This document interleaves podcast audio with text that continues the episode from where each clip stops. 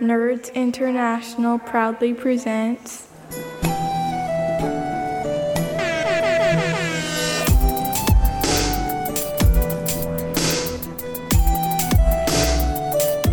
Coming at you live from Castle Dracula, it's me, Nick Lambslice. Me, James Pumpkin. and me, Harrison Hunt, aka Rabula Conundrum.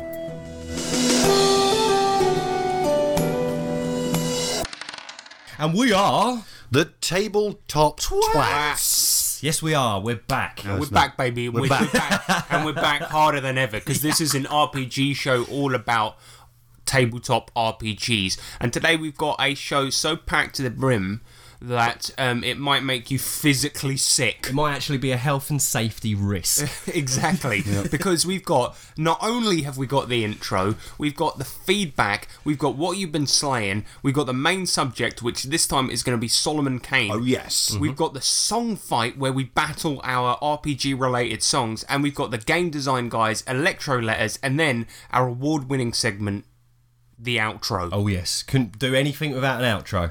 No, because one time we tried to do the show without the outro, and the government got involved Yeah, we got a letter.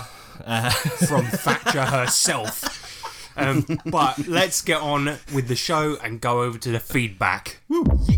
The feedback side. Ka, ka, ka. The feedback side. The feedback side. Pa, pa, pa. The feedback side. Yeah. The feedback section. The feedback section. So, first feedback comes in from Dem Drunk Blokes, which is an awesome podcast which I'd recommend you guys go and listen to. And this is the most damning with faint praise I've ever seen. I have never seen a, a, a more, yeah, a more beautiful bit of feedback in It my just life. says worth a listen. Yep. So Cheers. Cheers for that, guys. But I would prefer that than not worth a listen. So there you go. Uh, Thank you very much, Dem Drunk Blokes. well, maybe they were drunk when they sent it, right? So they Hopefully. weren't thinking clearly. I'd like to send a little personal Yeah. message out to them as well. It's nice to see them back in full attack. if if I would say anything about drunk them drunk blokes, it's worth a listen. yeah, absolutely. Good point. So go out, check Dem Drunk Blokes out. Them who? Dem Drunk Blokes. Drum, Trump. Uh, Dem Drunk Blokes. It's some somebody's been drinking. Um, so next up, we had a communique from uh, Jason Duncan on G Plus, and this is regarding our um, DCC actual play, The Foreign Beggars. He said, "Love the episode and love the series. You guys are hilarious, and I'm really digging how well the production with the sound effect work. It is fantastic." So you know, I, I, I do feel a bit awkward reading out praise. I really fucking hate it. I really do. But uh, cheers, mate. Yeah, I, I was thank going to say you. because my, my wife definitely doesn't think I'm hilarious. That's probably the absolute opposite to what she thinks. I've, I, I have actually played my wife bits of this podcast, and she's just like, I don't get it. yeah, I played one bit that I thought was hilarious, and I thought oh, that was a really good joke, and she just looked at me like stone faced, and I was like, okay, okay, but wrong crowd. Anyway, Maybe we should have married Jason Duncan instead. yeah, well, yeah, if you're not living too far away, then uh, we'd like to take your hand, Jason, in marriage. Maybe we could just hook up, mate, have a drink, see how it Well, goes. yeah, be all right. let's, not, let's, not, let's not go crazy. It's not jumping the gun. no, but thank you very much for the uh, lovely feedback. But anyway, that's it for feedback this time. We're not that popular anymore, so um, let's get on and uh, talk about what we've been playing in. What you've been slaying?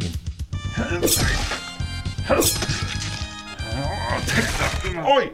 Yeah? What you slaying? So first up, we've been playing a lot of Solomon Kane because we've been doing a long campaign in there, and uh, the main subject this week is going to be Solomon Kane. So um, we won't be talking about that now. Leave that there then. yeah, we'll, we'll get into that on Yep, the main but subject. we've been definitely been playing it. Exactly. Um, however, I have been playing a bit of um, ICRPG. Now that sounds like a really cold RPG that's all icy, but it is not. what that stands for. RPG. The letters.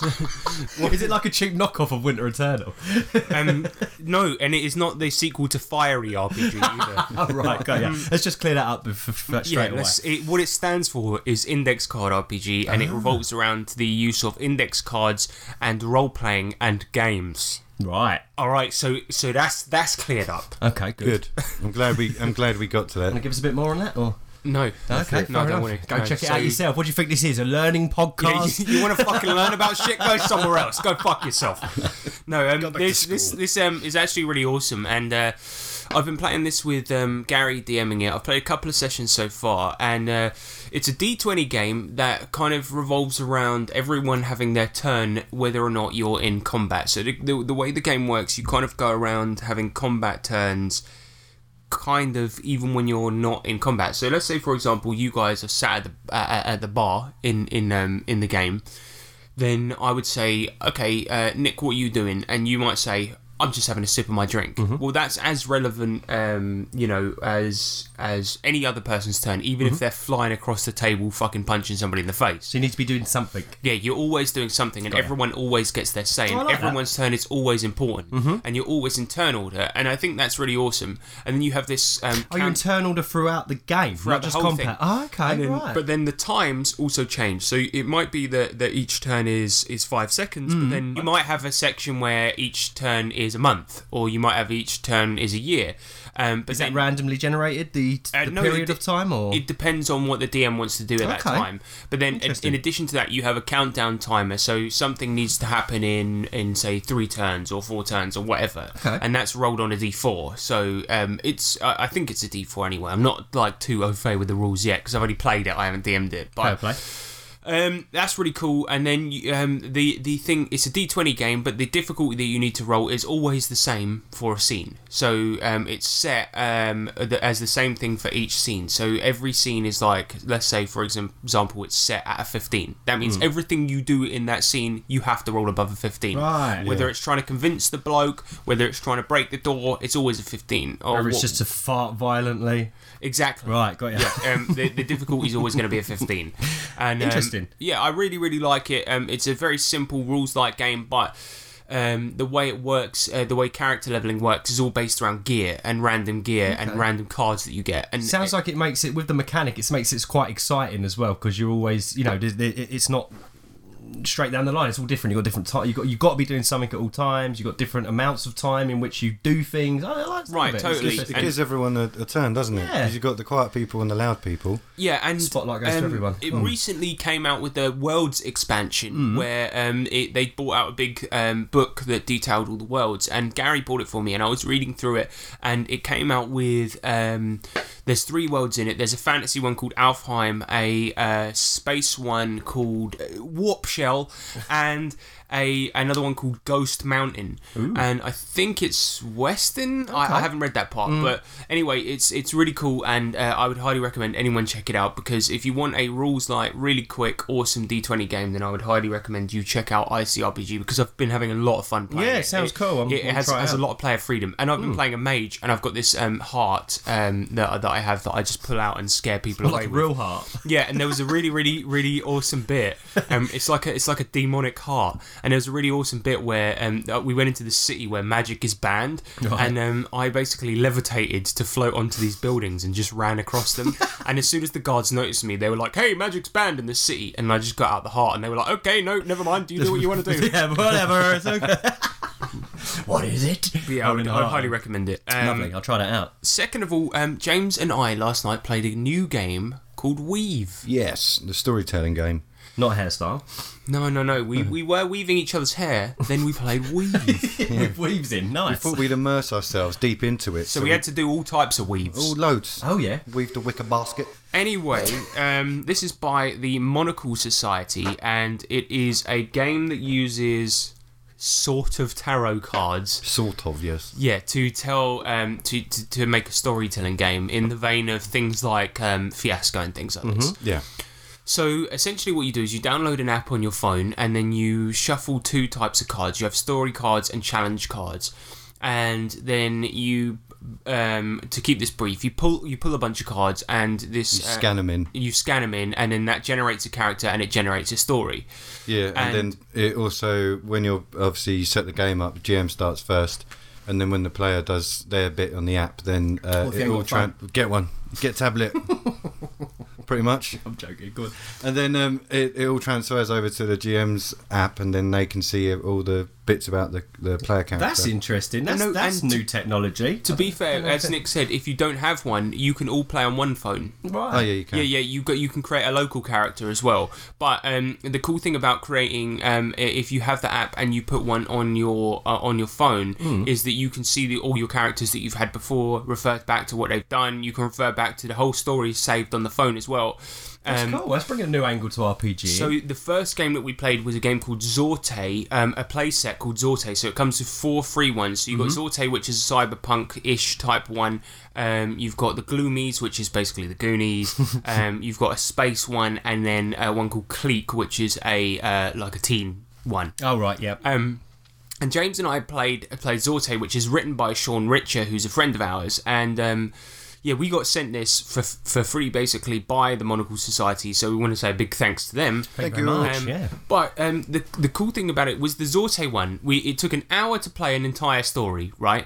And the story that we played was James's character was implicated in a uh, in a murder that he actually did do, but he was but he was trying to clear his name. Even though that's- he did do it. Yeah, the, Yeah, the aim okay. the aim of my of, of, of my character was to clear my name. and so he he Right. um, he essentially uh, had to uh, enlist the help of this really really evil guy called the Red Stag, uh, who who could clear his name, but would give him a massive debt, essentially, um, for clearing his name. Okay, And so yeah. James had a week to get get ten thousand credits and and uh, pay him off, or he would. Um, Essentially, break his legs and, and goof him right up Right. Yeah, yeah. and that I was would get basically the messed up. story. And then James uh, James decided to do an atta- assassination on on a bunch of um, uh, book burning people. And get bounty from it. yeah, get a bounty from it, and, and that was what it was. And it was a really really cool story. And then we played another one, a Mm-hmm. clique one, which um, to be fair, I think works better when you have a group of people. But Oh, he played it on because it's his just own. the two. It was, Oh, one, fair it was enough. one on one, and also we played it in our in not our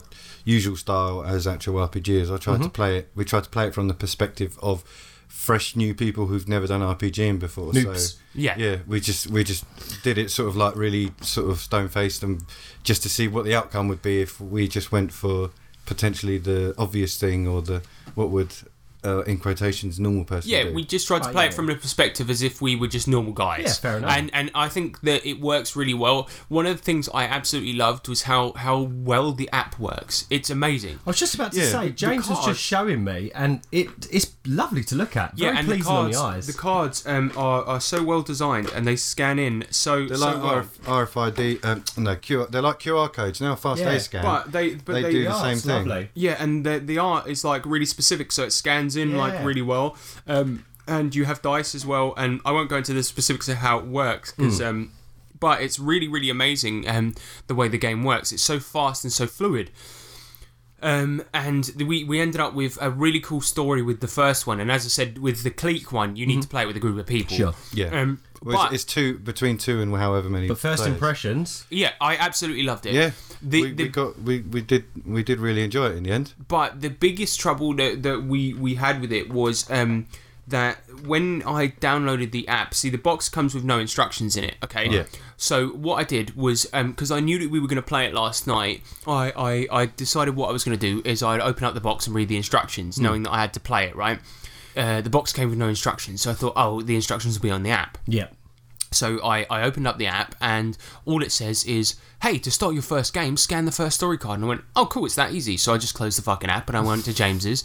And when we started it, I scanned in the first story card and it gives you the first bit of story. And then you scan in the first location card to say where it starts. And then you scan in the boss card to say what the enemy is. I was like, this is so fucking easy. Yeah, it's yeah, awesome. yeah. And then we started the game and we were like, what the fuck do we do?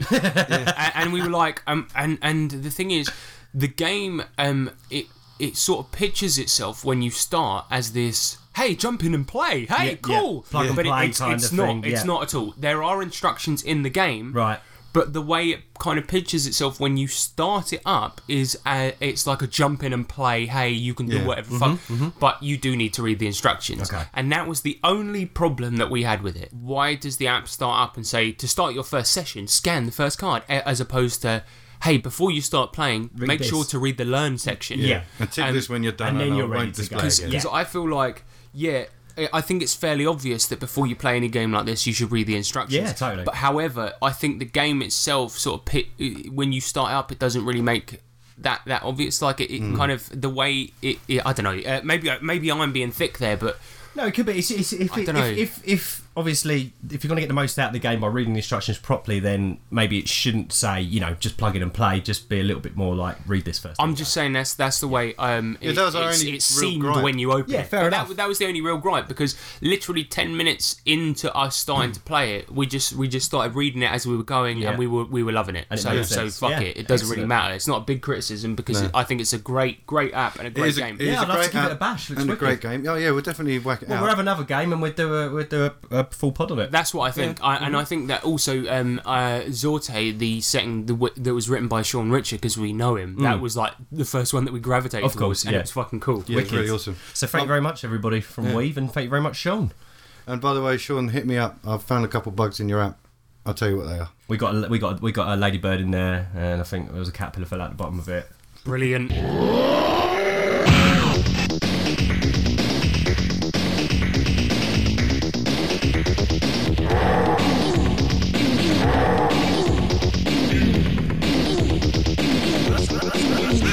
Weave the wicker basket. So next up, we'll say a quick few things about Wise Guys. Um, we have been uh, playtesting something Mm-hmm. that we don't know if we're allowed to speak about, but we're going to do it anyway. Um, so me and Nick um, have been playtesting a new gangster setting for um, Savage Worlds. Mm-hmm. So Nick, tell us a little bit about Do. Uh, okay, so it's um, well, our, our particular uh, game that we're playing, we're we're s- it's nineties, is it? Oh, it's the eighties. Oh god. I think it's nineties, but 90s, it's, isn't it? it's Yeah, set in um, Vegas. In Vegas, yeah. and uh, we are basically members of the mob different different levels of the mob uh, my personal character is uh, basically a lady who's the the muscle for it the uh, an enforcer so she's got a part-time part-time job with the mob and part and a full-time job as a mum and a, a uh, little league coach she's fantastic um, we're part of this team we've oh my god we've done all sorts already haven't we Yeah, and there's been so much. There's been so much cool stuff. So we're, we're we're basically like we're not proper gangsters. No. but we know a proper gangster called T- Tommy or or Tommaso. he's a made man yeah, yeah, Uh-huh. he's a made man, and he knows a gangster called Looney John, who's basically his boss. Uh-huh. And so we're all a bunch of fucking idiots that he knows that he helps, like, like, like that he gets to do jobs. yeah, And as a result, outsourcing yeah. and us. so so like um we've got I'm a black Elvis impersonator. We've Yep. got a guy that's a boxer. You're like a little league coach. Then we've got a guy that's like good at um uh, like a like sort of a gambling and a face guy. Yep. Um We got like a burlesque mm, uh, stage magician lady, haven't we? yeah with a snake. With a A- snake. and um, yeah, and then we all we all do sort of like these these sort of odd jobs for Mm-hmm. the mafia and stuff. And like there was one where we had to look after this guy's cousin, wasn't it? His cousin Sal, Sal. yeah. yeah. And um, it was it was Looney John's cousin Sal, and all we had to do was just show him a good time around Vegas. And and I crashed the fucking van and killed him. Yeah, he's, What? uh, yeah, he's dead. yeah. He died, and he died and turned into basically jam in the back of the Oh, van. man, it was yeah. awful. Good work. It was horrendous, but it was so good. We had to break the news to his mum. We've had to. Um, we've No, had to. you know, it was Tommy. Tommy, that like the actual, the only actual proper gangster on the team, Tommy, had to break the news to his mum, and it was it was at, at um, his Sal's like coming home from prison party, and um, she she was like, "Ah, Tommy's coming home. Ah, let me put on the music." And Yeah, she was yeah. putting on this like really jo- jolly music, and it was like, da da da da da da and da. then he's like, Tommy's not coming home. uh, And And he's like, Sal's "Oh." not coming home. And, and and the thing about it is as well is that Ronald he does such a good gangster Yeah, voice. he's so and, and good. he's such a good role player. Yeah, that he when he really was is. doing it, she was- she was just like, "What do you mean he's not coming home?" And he's like, "Sal's not coming home." He's look, look, just you're gonna want to take a seat. And he's so good at role playing. Yeah, yeah, it was just like Yeah, it he's was so brilliant. emotional. But then Yeah. and then Eric's coming back with just like, "Ah, yeah, you you you're pulling my leg. Don't worry, yeah, yeah." and it was just like, it was this like, it- and then he was he like Ronald was doing it so seriously. Yeah. And then Eric was just fucking like really. And it, it was just like, well, I've been so lonely, you don't have to sleep with me. And it was just, it was Oh, fucking. then the other son turned up. He's like, "You're not going to sleep with my mum." It's like, But then, oh, and no. then meanwhile, the, the, the cool thing about this was is that meanwhile, Sean's character, um, Lucy, uh, Lucian, Oh, he was man, at the yeah. racetrack having to look after um, the mob boss's nephew. And he um, he basically uh, the, the the nephew was like, I got ten grand, go bet it on a horse for me, and Lucian won uh, won five hundred and eighty thousand dollars. Yep. And then and then Yes. he, he basically puts it all in his pocket, goes back to the nephew and goes, uh, he, he- he's like, hey, I won, uh, I, I, won, I I doubled your money, and just gives him twenty grand. and, then, the bloke gave him like a f- three grand tip to say he- thank he- you. Yeah, yeah. And then Sean's Sean's character like goes home, um, puts the five hundred and eighty grand with the extra three grand underneath uh, his collection of movies. Movies, yeah. And and then he comes back to the cafe where we're all hanging out, and he's he's like, "Hey guys, uh, I won um five hundred and eighty grand at the track." Some and, to and my then- and movies then at home. Immediately, Gary's character's like, "Hey, I need to go powder my nose," and then my character's like, "Um, uh, guys, I uh, bye. And then he runs out of the restaurant and Yep. jumps into a cab. Sean's character jumps in the back of the cab with me. We're shooting each other in the back of the cab. to the money. Uh, yeah, trying to get to the money. Um, immediately, the cab driver jumps out, calls Oh. the police. I run to the front of the cab and start driving it, but Sean's character's still in the back of the cab. Oh my God. But he can't shoot me because of the bulletproof glass. Yeah. So I drive all the way to the Sean's house with Sean in the back of the cab. So so the thing is is that Sean's character we we know we're gonna have a fight, but the thing is we can't do it until we get there because of It the bulletproof was just glass. crazy, So yeah. it's this really awkward scene where where we're ju- I'm just like, and it- we, You we're mean to just- do this, man? yeah, I didn't mean to do this, man. And we're, we're all on the way there, and as soon as we get there, we start having we start we point our guns at each other, and then that's where the episode ends. Yeah. and it was like this really cool scene because Yeah. as soon as 580 grand gets involved, it's like. Well, we're criminals. Do you know what I mean? oh, just like- totally, yeah. And when, uh, when when Lucian told the group, I was like, he's just told Tommy. Now Tommy's in position because Tommy's the made man and he's expected to kick the money up. So does he? Yeah, 'cause he's report his supposed- friend or what? half of you it, know? innit? Yeah. he's supposed to give half of everything we earn to his boss, and as a result, like now all the people he's in charge of have started shooting each other in the back of a cab, And they're trying to- and he's got to tell his boss that we've all started fucking shooting. Each and we got a other. load of money we don't want to give him. yeah, yeah.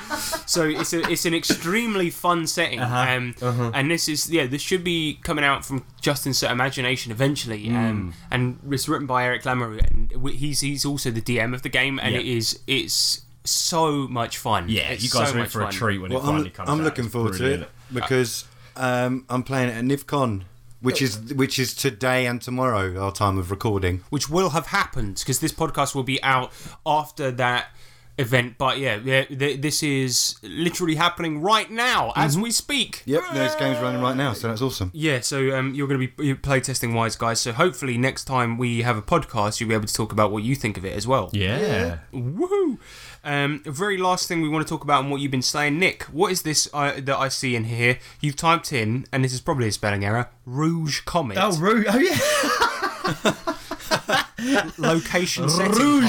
card. Rouge comment. It's the uh, no. That's rogue comment. Comment. Rogue comment. Uh, should we do So, this so next right. time? Do, would you want to? Do you want to just leave the podcast, Nick? Okay, so Should we do this next time? um, We've got what is over. this? What is this? Rogue Comet location setting cards modern. Yes, so this was the first ever Kickstarter that I backed um, long, long time ago. It took a while, but they wanted to completely redesign it, and it went through a few kind of um, total redesigns and things like that. And it's finally here, and it's pretty wicked. It's a full set of location cards. Just pass a few out, have a little look. And what we got is. On the back, we've got a little map of a building. These are modern ones, so obviously it's the modern set, being you know modern buildings and stuff. And then on the other side of the card, you've got um, like there, there's a little key with little areas. It gives you a little rundown of what each area could be. So on this one, it's a post office, and under A it says several rows of locked cubby holes uh, hold for mail nearby homes that have not uh, that don't have their own mailboxes, stuff like that. And then underneath that, you've also got potential scenarios. So it is really just a handy little tool to populate a town. Yeah. So um, in in the one in my hand I've got at the moment is uh, slums. And it's got like a really, uh, it's got a small map on there, which obviously you could put on, like draw yourself onto a Yeah. battle map. But it's got like a really handy layout on there, and then it's got each thing labeled uh, with, with a with a legend on there, Mm-hmm. um, with A warehouse, B garage, C liquor store, D catwalk, and then the scenarios are someone has disappeared, two contraband is being smuggled, blah blah blah. Yeah. Um, but the cool thing is, I guess with these is, let's say for example, you were doing a um, post-apocalyptic game, mm-hmm. um, and then you went to one of these areas and you didn't have anything planned for what's going on in that area. You could just go, okay, you get there and you roll, say, uh, a d5, because this one's got five e- examples on there. Yep. And then you, ro- you get a three. You go, a bomb has been planted somewhere at the station, because I've got the subway station in my hand currently. Perfect. Yeah. This Yeah. is this is a fucking good idea. It's a nice I, li- little I like time. it, Yeah, absolutely. It's um and the the cards are very high quality as well. Yes, Yeah. they so well are. done, Rouge Comet. r- rogue comment. Com- oh, why can't Fucking I say hell, that Nick. word rogue comet. Yes. Wow, there we go. Um, yeah, I'm really pleased with them. They uh, they also do item cards. They well they expanded the range. So when they first started, they had the um, sci-fi, modern, and fantasy. And I now believe that they've ev- expa- expanded the range even more. And I think there's like um, item cards and, and things like that. So yeah, very nice little product, worth the wait. Um, as you can see, it was copyrighted from 2016, so I've been waiting for quite a while for these. Um, but Is it re- yeah, because it, you you got these for your Savage Worlds game, Yeah. which would have been when we started this podcast. yeah. Fucking hell, And, I, Nick. and, and they delivered a couple of weeks ago. So, but there you go. It was worth the wait. Um, Better late than never. But I think that was what, yeah, probably the longest uh, bar Mutant Mechatron. But then even Mutant Mechatron, I backed quite a long time after these. So it's Yeah. still got a bit of catching up to do. So it was worth the wait. But wow, what a wait! But James, you like this kind of thing, don't you? Because you Yeah. got, you bought something similar with those dungeon cards, didn't you? Yeah, those dungeon cards, which is just basically you can either. I, well, I use them in in uh, piece them together on the table to, to create a map, but they're. I think the, the the set that Nick has got and the set that I've got, they're really useful GM tools for uh, pla- planning tools. yeah, Yeah, absolutely. Whack it out, and then it gives you an idea, and then you can base it around that. I mean, one Keep of the your cards players on your toes. Keep your players on their toes as well Exactly. because you don't even know You what's can coming out of ad-lib the it. deck, You let can- alone them. you could draw it behind the screen and then decide to, to use Exactly. it in that way. Yeah, it's- but it's nice Mm-hmm. one of the little thing. cards I just actually drew in that one, um, it had four floors. oh wow! But it was uh, it had A A to F, but so some it was a massage parlor, so it had different Mm. Okay. floors, and that I thought that was pretty cool. It's wicked. Go check that's it awesome. out. Full range out there, and I've, well, um, the Kickstarter's obviously finished now, so I'm assuming they will be available to buy soon, if not already. So yeah, go check it out. Rogue Comet location cards. Rouge Comet is Rouge Comet. Rouge comment. N- well, Rouge Comet is my stripper name, so don't go and look that up. Don't be taking that. That's copyrighted, yo. copyrighted. Oh, I can't Fucking speak. Nick, I can't Jesus. speak Nick, this you morning. on wanna- crack? Do you want to go back Yeah. to sleep? I, don't- I think that coffee I drunk it too quick. I can't talk properly. He's shaking. He's shaking. All right, so um, that is it for what we've been saying this week. And uh, next up, we're going to go into the main subject. Main. Subject. Main. Subject. Ma- Sorry.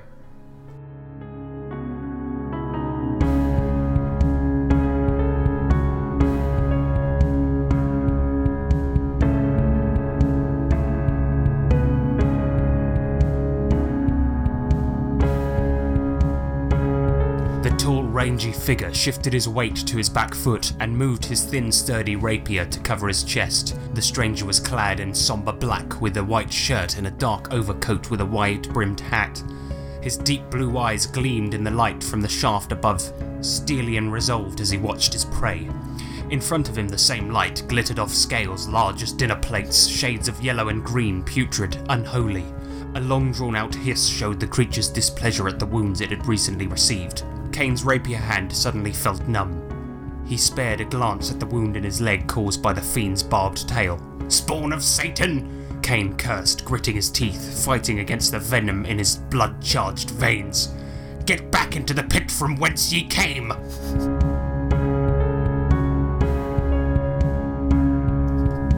So, today we are talking about Solomon Kane RPG, or also known as the, Savage, Savage World, World of, of Solomon, Solomon Kane. Mm-hmm. Kane. Yes, so, first of all, what is Solomon Kane? It's not just a cane. No. Solomon. it's not just a solemn man. No. Um, but uh, Solomon Kane is a character created by Robert E. Howard of Conan fame. And we're going to start off right away with a fun fact. So, Robert E. Howard was uh, big friends, big friends with H.P. Lovecraft, and they liked to uh, share monsters. So some of the monsters Awesome. in H.P. Lovecraft's novels were actually uh, thought up and uh, conceived by um, Robert E. Howard and vice versa. Very cool, I didn't know that. Fun fact, Yeah. right out the fucking gate for you there, like lads. Nice. Um, anyway, the stories about Solomon Kane were first published in a pulp magazine called Weird Tales and are set during the 16th century and early 17th century. Anyway, the basic setup for his adventures are thus.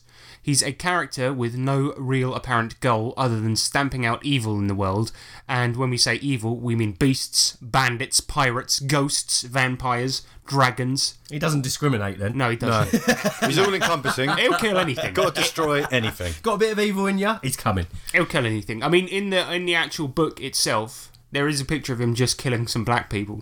okay. I, I sent it to No the group. context then, no. We just. No, it's just it's, it is literally just him just shooting him in the face. Okay, charming. so that's the sort of guy we're dealing with. That's, that's Solomon for you. That's him. That's Yeah, him. eh, eh, You're gonna love him. Or you're gonna die. Yeah. Anyway, uh, this is set during a significant portion of history because although the Protestant Church and the Church of England specifically had been around for some time, this is set when the Puritan movement of, Protest- uh, of Protestants came about.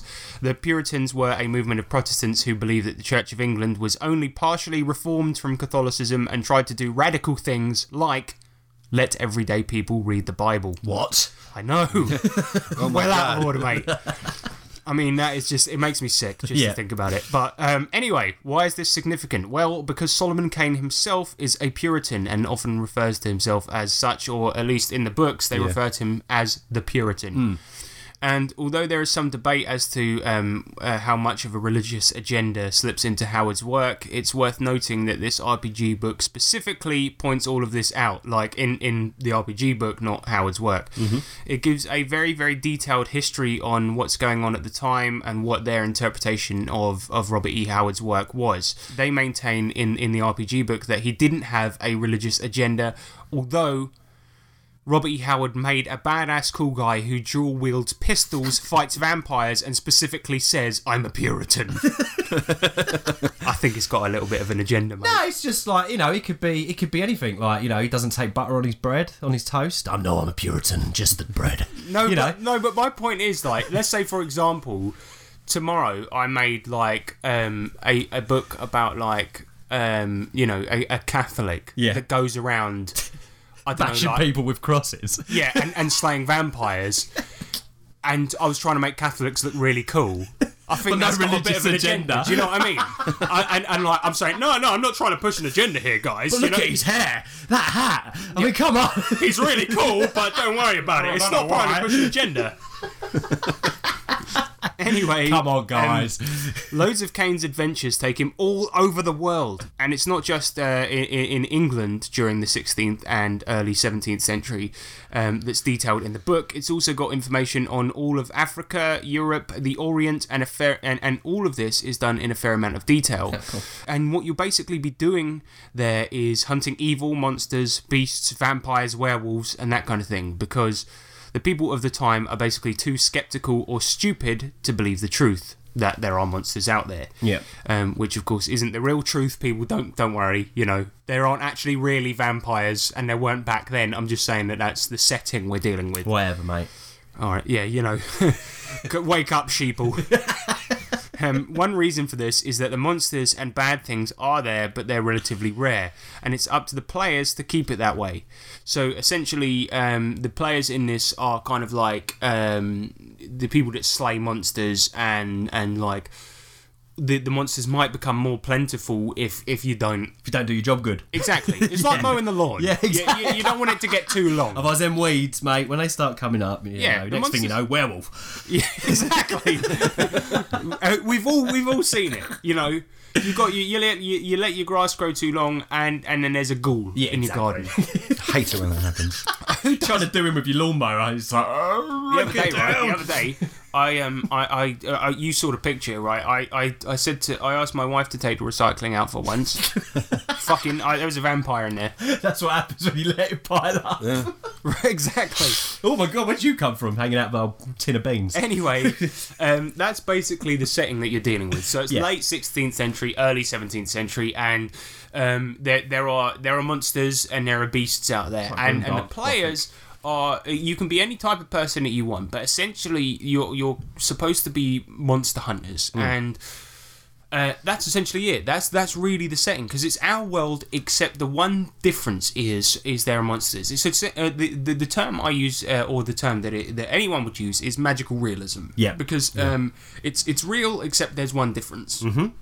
And that's essentially it. I mean, there, there are two differences really, because there's also magic, because you've got voodoo and sorcery. Goes hand in hand Yeah. with monsters. Yeah, and because it's stuff, kind of the don't same it? thing. Yeah, yeah. Um, but um, what do you guys think of the setting? love it.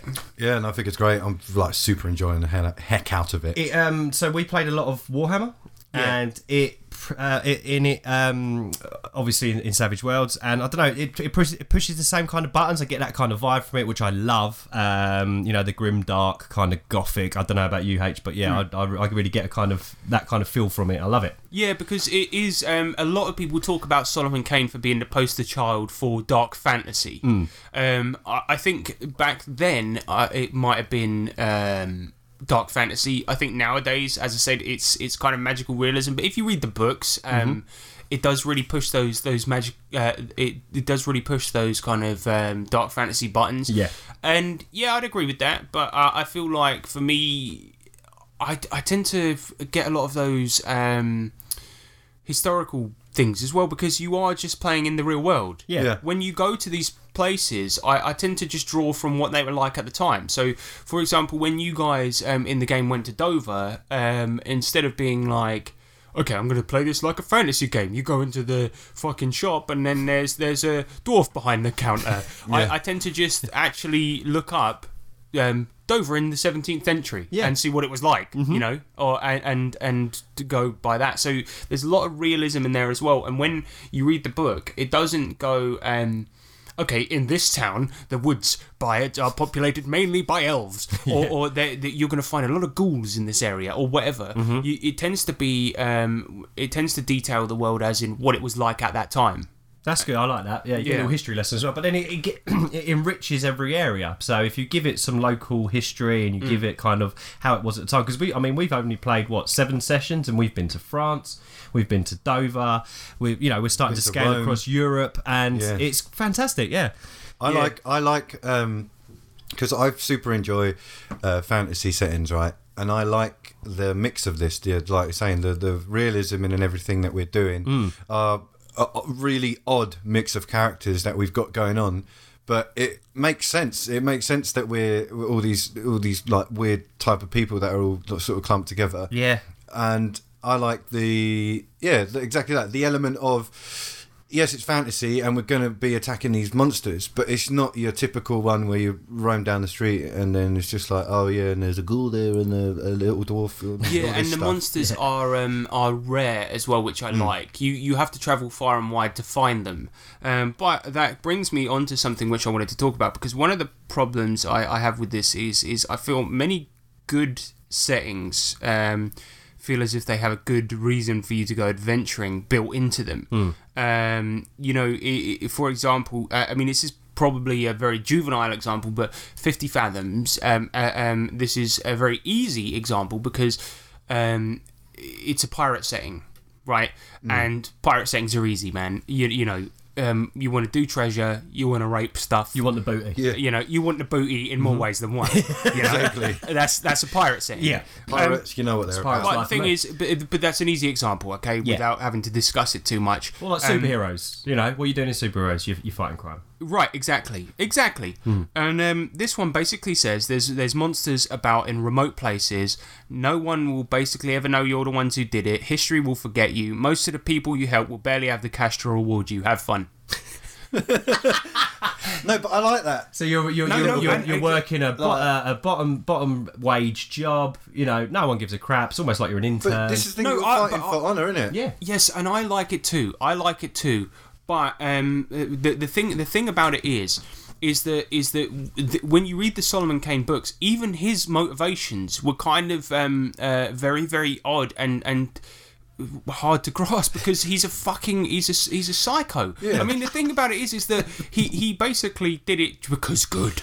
good, Yeah. good, So good I, in it. I read in uh, in uh, the Savage World of Solomon Kane book. They they do a very brief sort of overview of the books and sort of the background of Solomon Kane, like who is Solomon Kane. So I read through that bit, and yeah, he's fucking messed up. He's even in that it gives you a picture of exactly the kind of guy he is. He has no ties to anything. Right, and he, he's against everything, like even political stuff like that. And He's the Casey Jones of the 17th century. he's just yeah, he has no ties to anything at all except the Doing it for the, The- sake of doing it. the term good. Yes, and James, you're exactly right, and that's that's the problem. And that to me, it's not the most interesting character ever, but yet somehow Robbie Howard he makes it interesting via the things he does and the people he meets. Yeah. right? Yeah, 'cause- and yeah. That, that's fine for for a pulpy book Mm-hmm. that that were essentially short stories that were published in a magazine. Yeah. right. But the difference is is that when you're playing a long campaign, I don't think that necessarily flies for player characters. You need more motivation. Right, and so so the, this this is one of the problems with the setting is that you you have you end up having two problems. So you either have um, player characters that have uh, will have unbelievable motivations because. Are you really going to travel to a different fucking country just to solve a problem with a werewolf that's that, that's It's got happening? nothing to do with you whatsoever. because because you're going to be safe. It's like it's like you're. You, let's say for ins- example, you come from England and Yeah. you've like, oh, I've heard I've heard about this uh, uh, werewolf problem over in Transylvania, and you're like, So? "Well, f- fuck it. I mean, who gives a shit? Let I them mean, get on re- with it, realistically, mate. Want another beer? Oh, good luck. even, E, even if you're even if you're s- uh, that good, you'll be like. To be perfectly honest, mate, probably someone over there will sort it Yeah. out because it, by the time I've got there, everyone will be dead. Yeah. And- and- Can you and- live with yourself? and yeah. or or you have to make the problems happen too often where you're sort of making the setting not what it's supposed to be. Do you know what I mean? and you're pushing your characters into it whether they want to or not because it's like, oh, look, something's happened right outside your house. You have to get involved. And it's like, Exactly. What did I want and, to? and that doesn't Yeah. necessarily make sense within Oh, the gotcha. setting. So Yeah. I find it's easier to kind of solve the problem with the with the characters. Do you know what I mean? Yeah. Because, um, w- like I said, what we did is is I I, s- I stole a concept that I had uh, seen at a convention when I played this game. Um, so the characters for our campaign are resurrected from hell or purgatory, and we've mentioned this on a, on a previous podcast. But they're resurrected from hell or purgatory, and for whatever reason that they went there. So they can be good guys that have been forced to do something bad, or they can be bad guys, and they've been resurrected by God to do God's work, um, and essentially. Um, uh, We get a chance at redemption. if they if they travel Yeah. the world slaying the beasts, That's it, yeah. And t- the funny thing is, I thought for me that was one of the, la- the the strongest draws to this game was the setup. And when I found out it was actually been um, hacked in, I was like, Ah, okay, Yeah, that's not part. That's not part of the actual Yeah, I didn't setting. Um, realise that was a hack. It's just that um, I felt like um, you really have to work to give your players motivation in this. it's Otherwise, it worked definitely- perfectly for me. It's all I Yeah. needed. I was like, "Pa- fantastic. Put it in the actual rule book because it's a great it's a great jumping off point. I for agree. Me, I mean, think. because when you read through the um, the uh, the actual archetypes the book gives you, it's like fuck off, mate. Because you look at it and it's like washerwoman, and you're like, are you kidding? I'm gonna wash the world of evil. yeah, yeah, yeah. yeah. Because I, I find that Inquisitor. yeah, Yeah. One as well. Inquisitor. What's yeah. going on here then? But you kind of I inquire about the beast. No, but the thing is, literally, I reckon every single backstory Mm-hmm. that you're going to end up with is I hunt beasts because they killed my ex. Yeah, yeah. Or, and, and it's like, child was taken away. by beasts. My wife was taken away by beasts, and then you get four characters that go, "Why are you here?" And then uh, uh, they all say at the same time, "My wife was taken by beasts," and you're like, "Oh, cool, okay, Let's go slay yeah, yeah." and uh, uh, but then what we we ended up with is characters with such wildly different backstories. Yeah. It's it, it works a little bit. And the better. I icing mean, on the cake for me was that when these guy, these characters were resurrected, they were all given a permanent scar of their means of death, which I thought was a lovely little touch. I really, really like that. Um, I, I, f- I find that you uh, there's probably people that have done it and ended up with um, much more interesting backstories just using the vanilla um, setup. But Mm-hmm. um, and and it's not to say that I don't think you guys would have made um, interesting backstories, but I felt like this gave you absolute freedom. Yeah, yeah. And so so I feel I think that that um, And we've got one of the- the most diverse adventuring parties I think we've ever had. Let's Yeah. be honest. So you know, It, wor- it just works a little bit better Yeah, to me. Um, absolutely. but there you go. Anyway, um, yeah, if, if anyone's um, done it better and has a different solution for, um, please please let me know. um, yeah, we're interested to know. yeah, absolutely. Yes. Um, anyway, uh, moving on to the system, uh, this game uses Savage Worlds, which we have covered in a previous episode, but it's a very, very decent open system that we are massive fans of. Yeah. However, there Won is- us over. yeah, yeah, yeah. It's, we, we fucking love it. But there is uh, one interesting thing to note about this. This game comes with the entire rules for Savage Worlds in the same book. So it's Hello. exactly hello boner time. Exactly. like- Boing. Rule, c- core rule boner time. exactly. Core rules more like more. Cha-ching. more rules. Wink. Is Um, it getting hot in here or what? Yeah, I mean, Jesus, I'm just gonna have to some, somebody somebody open a window. but um, yeah, this um, uh, this book is, is gigantic, and because it comes with the entire rules, so it's a whole RPG, not just a setting. Yeah. So if you can pick this up, then I would highly recommend it. But You're in for a treat. the Hmm. only trouble is some of the rules are the old version. Um, for example, the Shaken rules um, are the old Shaken rules, but you can download the errata for this from the Pinnacle website and just update it to the new ones. Exactly. Um, so uh, one of the things I wanted to talk about is how the um, system uh, for Savage Worlds complements um, the setting because this is essentially a horror game, uh, sort of I would say an action horror game. Yeah, yeah, yeah. Um, Well, action, yeah, definitely action. Obviously, pulp, Pulpy? fantasy, Pulpy? Pulp fantasy action horror. yeah. Of course. and it's it's yeah, it's it's awesome.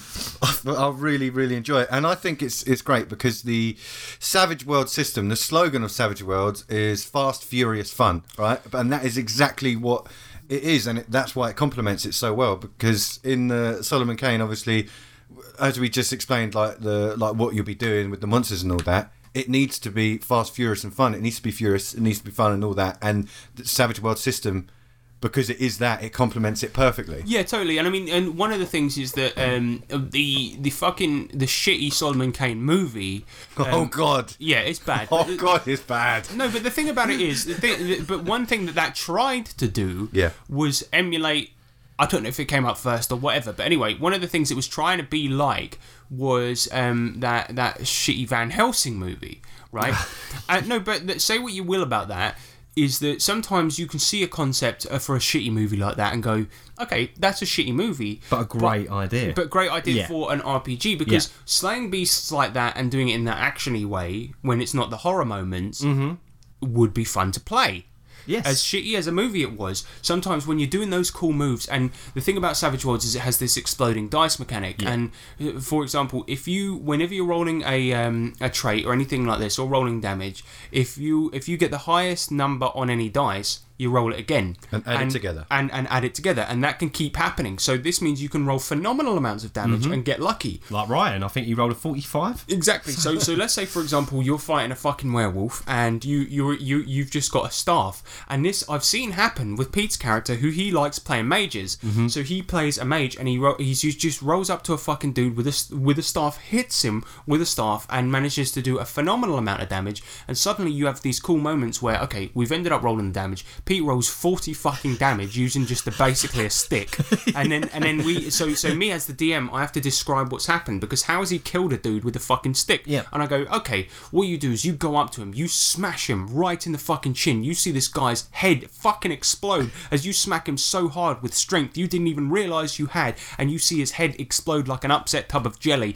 And then suddenly you get these fucking amazing action moments, but then everyone um, around you has to roll guts because suddenly you've Of got a course. horror moment Oh, Yeah, as yeah. well. And that, that feeds into the whole thing. Like, I do enjoy the guts mechanic. yeah, and, And, a and- fear table. It's Yeah. brilliant. You never know what's coming. It's awesome. Yeah, and what I like about the fear table is that guts is easy to um, because you only need to roll a four, or you're doing guts minus two, depending on how bad it is. You only need to roll a four. It's actually it's easy to um, avoid being scared by things, but when you do, you can potentially roll a twenty, have a heart attack, and die. yeah, and, and that's what I like about it. But um, but one of the things I wanted to talk about was the magic system as well. See, magic in, in Savage Worlds, typically the way it works is that you can just roll your spell casting do a spell. But in this, you need to prepare spells ahead of time, or you can snapcast them at, at gigantic minuses. I like that. But Pete Yep. never ever prepares, prepares his spells ahead. He just he always snapcasts. He ain't played enough Pathfinder, that's why. And um, every single time, I, I don't- I think he's only ever um, had to roll on the backlash once. He's so incredibly lucky. Yeah. that Yeah. it fucking annoys me. I think he's got weighted dice. Yeah, the one time, the one time he rolled on the backlash table, uh, uh, the only bad thing that happened, like you can you can um, hurt yourself, you can get like fucking uh, like open up a black hole, all of this kind of stuff. But at one time, he just lost his powers for a week. Oh yeah, Yeah. that was it. And he was was just like, like, oh, oh well, fuck We'll it. go I'll for a just- walk. Yeah, that was it. Yeah. But no, you got the magical backlash. You have to prepare spells ahead of time. Um, one of the cool things is now he's playing a voodoo shaman. Um, you have to have a thing called a fetish, and it's not what it sounds like, but um, it's basically it can be anything from a doll to a bone or something like this like an art- little kind of artifact. Uh, yeah. and and he's got a um he's got a staff that's made from because you like Mm. this is pretty fucked up. It's the, the top of it is is is the pelvis of his dead son, Oh, and it's wow. like fucked up, but it's it's so good because it's a dark setting. Yeah. And every time he casts a spell, the ghost of his son comes out the top of it and screeches like yeah. And the funny thing is, is that he fired a slumber spell into basically a big melee where you guys were all fight, fighting a werewolf, right? Mm. Yeah. And then and then this uh, he fired a slumber spell into it, and your character through through through a player. yeah, and he's so stupid because Peter was firing it through through a bunch of players, di- and didn't realise what he was doing. Then he even bennied that uh, because which basically means he gets the reroll. So he failed, rerolled, didn't realise what he was doing, and and I was like, okay. And well- then he exploded. then he exploded. So he cast it, he casted it, ma- meaning that he's casted it extra well on your player, Nick. Oh, and boy. as as the fucking um, child came out the top of it, your character looks round, sees this child coming out, and goes and goes the child, and then the, the spell hits him in the face. Balthazar goes down. He's asleep for two hours. Didn't we? Um, the first time we saw Pete cast this uh, Brilliant. cast his spell, we had to roll guts because it was a horrific sight seeing his son, his son come out of his staff. Yeah, yeah, you did, and um, but that's that's it. I, lo- I love the way that that magic works. It's it's so fucking brilliant, and Yeah. um, yeah, and, uh, as we said, the quickness of combat, and um, one of the things this this is um, to be fair, an innovation that I put in there is that every time you guys um, uh, kill one of the beasts um, that you've gone to slay, you get its power. And I've represented this as an advance, which is essentially a, a level up. Mm-hmm. And um, yeah, you basically j- get get to get to nick its power. And I think that is I think it's. yeah, I think all right. That is an awesome mechanic because instead of um, dealing with XP and and points and trying to figure out anything, which we've never really done to be honest, ever, because it's uh, annoying and tiresome and boring. to be fair, it is easy in Savage Worlds, but this is Yeah. an even easier way of doing it. But Mm-hmm. yeah, so it's just it's just guaranteed. We know factually, right? Kill that. We're gonna get, you know, we're gonna level up. Yeah. So it's just like we're always motivated to do that because we're, we're Well, that's the get- motivation, is it? What I really like about it as well is is that um, m- money isn't. Uh, a, a, what, what we're doing is righteous and good, so there's no we're not getting paid for it. So the whole getting funds together to continue is just a constant issue, but in a great way. So it's like we needed to um, we needed to uh, raise nine pounds to get to France. the so other this day. is basically just if add a few noughts in it, it's like nine grand or yeah more. exactly, in- in- and in our and we normal- don't get paid to, for doing the right the Lord's work, if you like. Well, no, Um, the, the realistic fact is that, that this would have been. Uh, I'll let you carry on with the story in a sec, but this would have been the equivalent of raising nine hundred pounds. Exactly. So we've always got this extra kind of um, barrier to overcome each time, just by getting some money together. So like you know, we might go out and get some. Uh, I mean, we had to sell. We had to sell James's character's Yeah, pistol. yeah, when I wasn't there. Sorry, mate. Um, we did try and get it back, but you know, it's just that extra thing. So not so you've got your, you know, you've got your mission. You've got we're on this crusade. We're doing the God- Lord's work. We're righteous, all this kind of stuff. But then no, we got no wealthy benefactor, so we have to get money together at the same. And you've always got this kind of lingering over the back of you. And I really, I really enjoy that. That's what Yeah, I 'cause think you're it's a just really like- interesting kind of mechanic. It is very, it is very fun, and and like I said, the, the, it is hard not having somebody paying you. I mean, you could work that into a campaign. It could be somebody's hired you to, to do. it. Oh yeah, I mean we've been paid I quite for like little the jobs fact- along the way, but there's no sure way of making money. No, no, um, and that that is that is quite fun, but Hmm. um, yeah, I mean, for, personally, I think the the actual system works fucking great for this. Yeah. It's, Oh, it's- yeah. Mm-hmm. it's perfect in my opinion. Next up, uh, yeah, we the adventure cards. We've been using those a lot. I mean. Mate, I love the adventure cards. too. I had I had a bit of trepidation about about using these, but let me just get them out real quick. So, um, essentially, um, for those those unfamiliar with Savage Worlds, um, I will just read a couple of these out. So, essentially, um, you get one of these per rank. Um, so a rank is every five levels, essentially, um, and uh, th- this means that you get one of these per rank, and you but you only get to play one per session unless a card specifically says you can use 2 So, um, for example, um, I'll read this one in a second because this is our favourite. But um, okay, so for which one it example, is. you you have. Um, play when your hero is hit by an attack, and then uh, if there is an adjacent character, they suffer the attack. Yeah. Things like And the this. Cool thing Mm-hmm. about Oh. adventure cards is you can you can use them at any point. Yeah. So, so for example, you you have something like uh, there's one that allows you to discover a magic item. Yeah. Yeah. So it ca- it can be it w- may not even be your turn. It may be the DM is midway through saying something. Uh, the GM might be like, and now into the room flies a giant drag, and then you just interrupt and go, hang on a minute, I discover a magic item. Yeah. and that's fine. And like that, that I quite like because then the story changes. Keeps It's got Jim lo- on it's his got- toes. Oh. Exactly, and it's got loads of different things. There's one that's like um, when you if you roll and get a successful attack, you can play the card instantly, and then all the uh, all the mooks in the scene um, they uh, for whatever reason they they leave. Yeah, so so like, and I've seen this done in in like extra pulpy games. It's Mm. not that they leave; they die. Um, but no, I've seen it done in extra pulpy games where somebody will fire one bullet, and then it bounces around the room, kills all the mobs. Takes a mean But if ricochet, you're doing a yeah. more serious Yeah. game, you might f- come up with like a um, a more interesting way for it to happen. Oh, earthquake, anything. But yeah. um, the thing is, th- they are a little bit meta, but what they create is interesting stories, and, Yeah, and I yeah. like that about them. and I like what I like the bond that it brings as well because when everyone gets like the adventure cards, you can swap your cards. It's absolutely fine. Everyone can just, like checks it what cards everyone's got, and then you kind of have a little bit of uh, I don't know. It's like it's like player tactics in a way, but it does kind of push that as well. Oh, But which I our like. absolute favourite one is contact. Yes. So, so um, your hero sees an old friend or acquaintance who might help him in his current adventure somehow. So, what you're supposed to do with these really is any ones that have been played already throughout the um, session, you uh, throughout the sort of like um, campaign, you're supposed to take them out. Permaban, discard yeah. But I keep put I keep putting this one back in because it's, it's funny. so good. Because what happened was is that Sean um, Sean's character he specifically said about his backstory. His character Nobby is an executioner, and he specifically said about his backstory he's never left England. Right? Yet he got this card, and then he goes. They, they went over to France. Yeah. And he goes, and as he got there, he they're, they're investigating this play, right? And he goes. Um, yeah, okay, I play contact, and I'm like, but you've never left England, so okay, cool. So he plays the card, and I go, um, right, you see your old mate from England, Paul Robson, and he's standing there smoking a fag, and he's like, fucking hell, mate, small world, isn't it? You, you're in this weird rural village in France, and so am I. Fucking working on hell." a show, Yeah, fucking and he's, hell. he's like, oh, my- and I'm working on this fucking play in France. What the fuck? Oh, mate, small world. And it was like this really weird moment.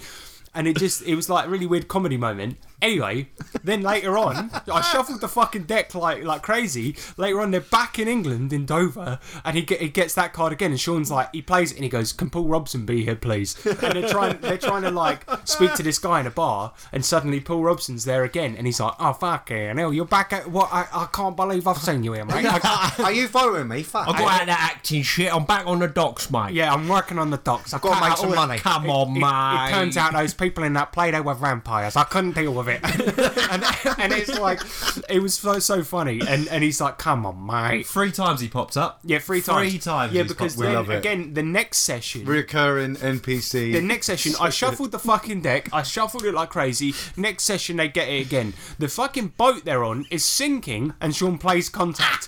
Suddenly, swinging onto the boat comes Paul Robson. He's like, he, he's like, fucking, hell, I'll what's fix going this on boat, here? mate?" mate. yeah, it's so funny. But the sad fact is, is that during that session, Pete's character died. So Sean, that was when Sean played the contact card, Yeah. Yeah. and um, Pete's character died during the boat sinking. He drowned, and Sean played the contact card, and um, yeah, then Pete.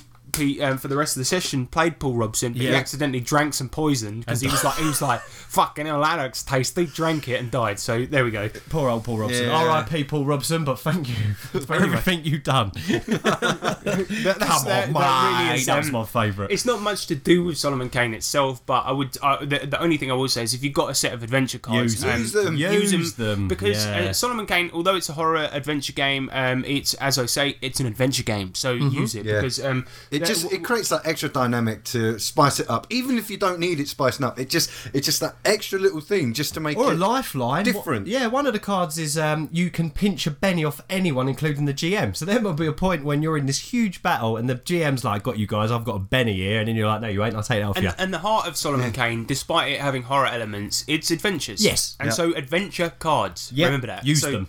Anyway, um, let's talk about the book itself. So, um, yeah, It's as- massive, uh, it- thick. it's gigantic. And It's as nice. I as I mentioned, it's basically the entire Savage Worlds rule set with um, region slash time specific weapons and gear, as well as some new edges, uh, hindrances, and spells. And it's also got little tidbits of information scattered here and there, such as information on tribes and things like this. Um, the only thing I will say is it's a bit lacking in information about the world in the players section, but it gives a sum- summary, as James mentioned, of Solomon Kane's adventures, and in there you get a good idea as to what Yeah. you'll be doing and a general state of things. Yeah.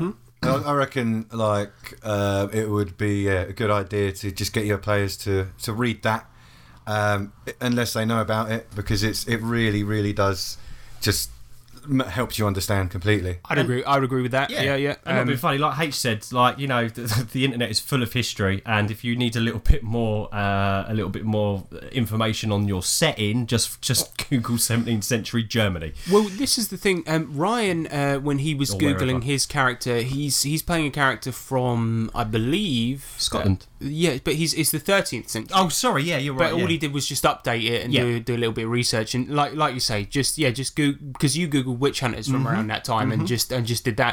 And like you say, because it's a historical setting, It's loads out. um, yeah, you can just Google that uh, Absolutely. the the area w- you want to come from and that that time. So it doesn't necessarily matter that it's a bit lacking. But Mm-hmm. it's just, I suppose, if your players can't be bothered.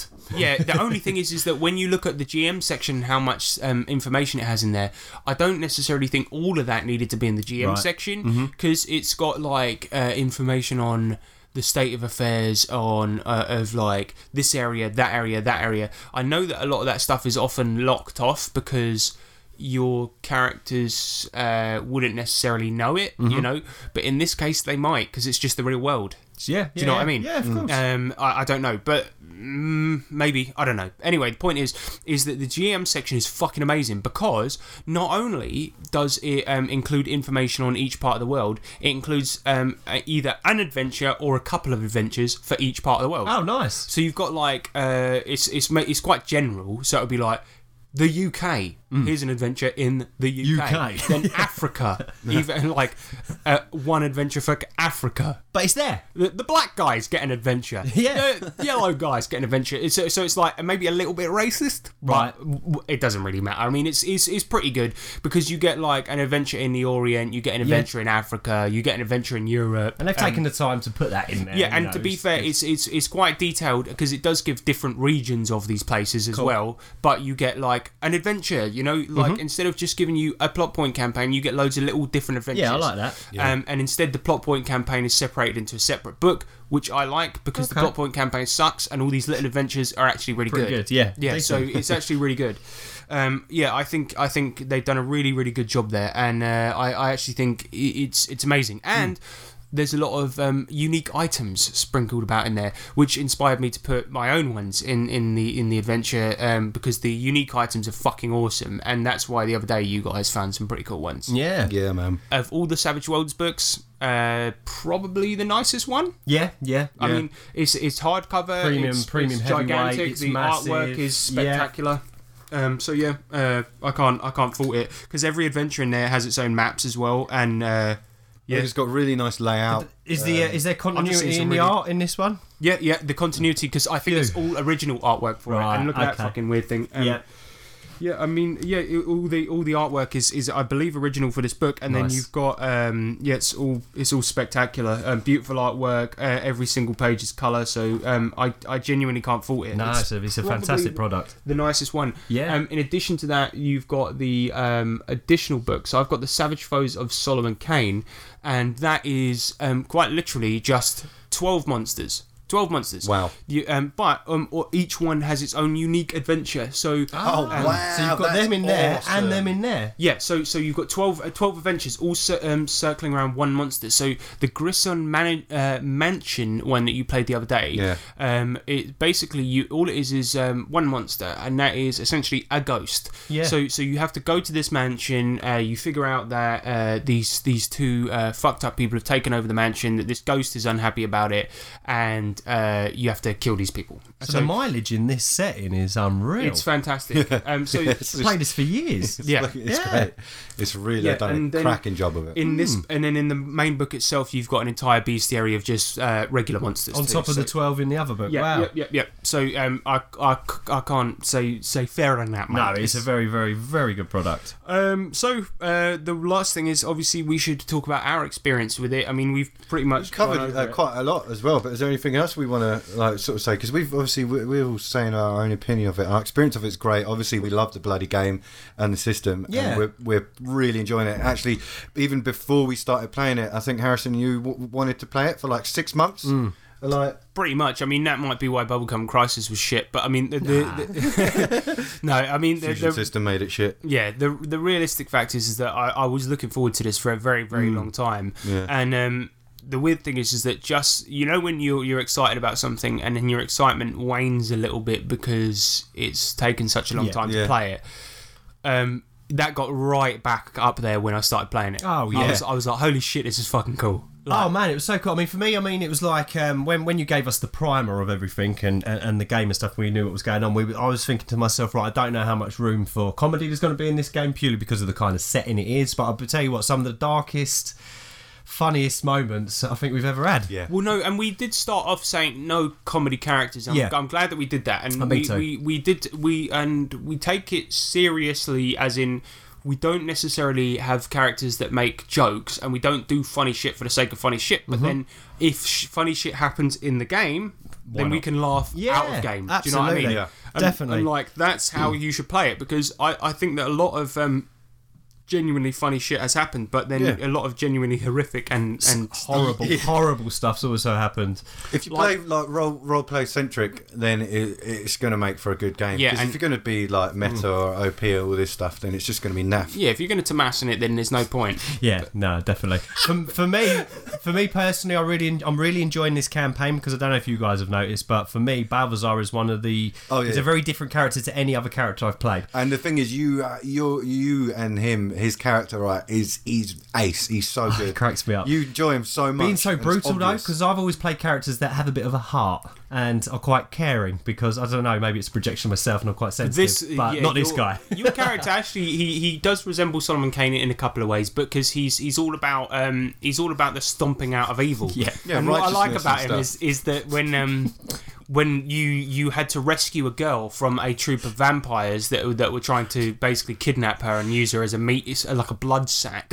when, when you when you took her back to the mum, you were just like, "We've acquired the child." There was no, there was no romanticness about it. Yeah, that's where And, the like, phrase- that's what I love about him. But then we've also got Nobby on the team, who's who's an executioner and like With a he- big he- heart. Yeah, and he used to be in it for the cash, and nowadays he's like trying to redeem himself. yeah, do you know what me I mean? and him Like, never af- see eye to eye, which is brilliant. yeah, and then and then you've got Roy. Like, I mean, one of the funny things about Roy, like our experience with it the other day, I, I want to tell this story because it was like we said about how, trying to earn cash when when you guys were trying to get to France. But one of my most fa- one of my most favorite moments, and this this goes into the system a little bit because you guys were trying to earn cash, and Roy was trying to nick money from a till, and we played it as a, as a dramatic task Yeah. because the the um the uh, cash registers back then they were they were built big. Do you know Yeah. Mm-hmm. what I mean? And you were in a pub in Dover, and you were trying to smash this fucking till open, or you were trying to lockpick it, or whatever.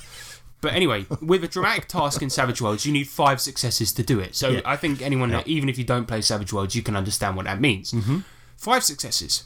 James was fucking. You were acing it, man. Killing it. he Oh, was. mate. He was killing it. I was, He I was like, I was high on excitement. I was going mental at the table. And his character Right. Roy, he was he was acing it. I think you had five successes by the second round. Yep. and and you were fucking acing it, right? The woman, he, he was behind the counter, so he was elbowing this fucking thing. He was tapping on the keys. He was fucking dunting it with his with his head.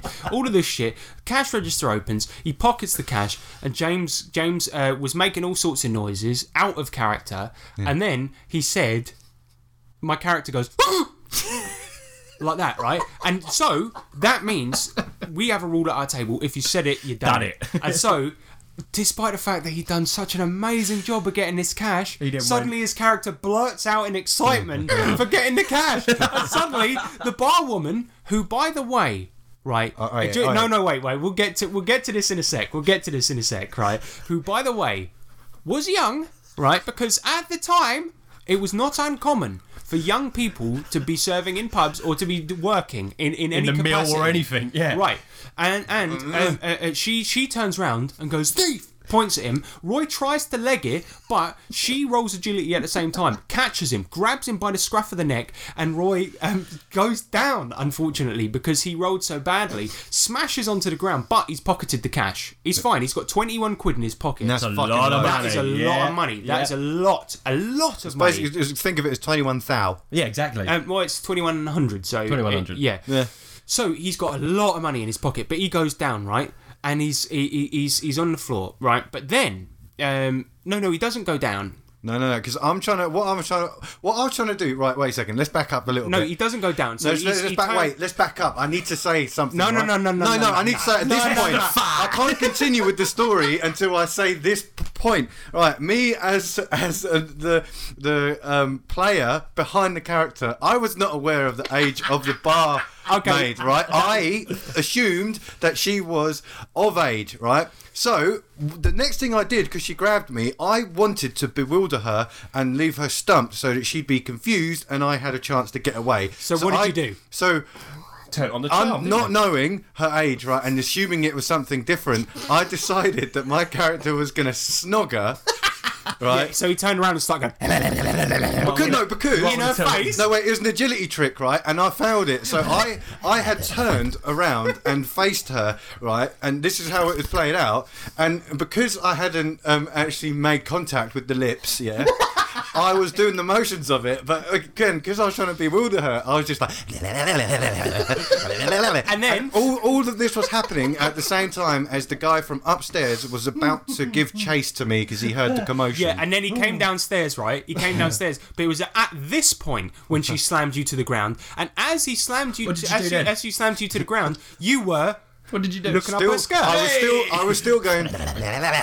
yeah, and, and you, you were, and, and so you were looking up the skirt of a girl that was barely twelve, and you fuck's were, sake. and you were looking I up her didn't skirt, know this. and you were looking up her skirt, going, "Eh."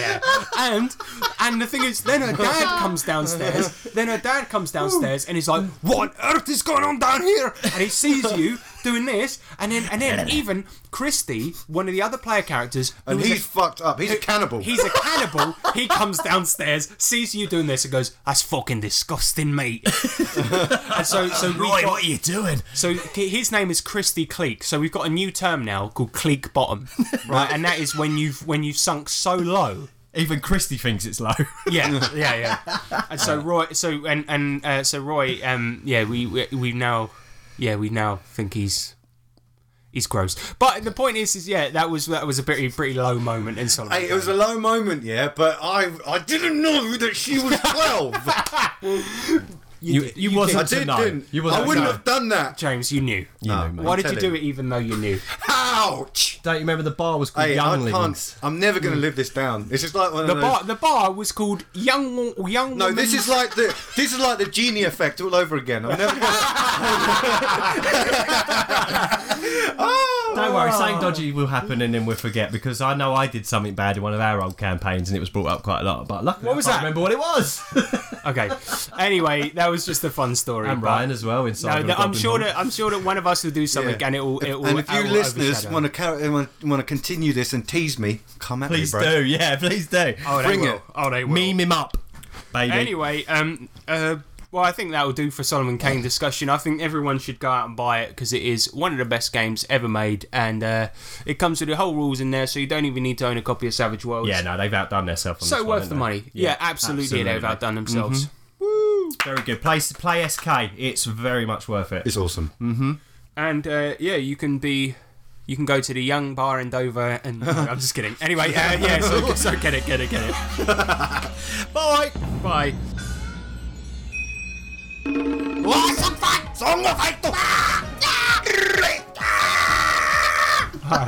New intro coming at you. All right, so Come out your live. The last time we did Song Fight, we remember the format, Nick, is that James and I play our songs and you're supposed to judge them. Oh yes. And you backed out of judging them. Yeah, I got So scared. if you fucking do it this time, No, I'm gonna pick one this time. I'll be so angry. so I'm not gonna look at anybody. I'm just gonna listen to the music. Okay, right. So in Song Fight, what we do is we make songs about RPGs and we battle them to the death. Oh yes. Right. And the stipulation this time was that it had to be about Solomon Kane and it had to be a remix. Those were the stipulations. N- nah.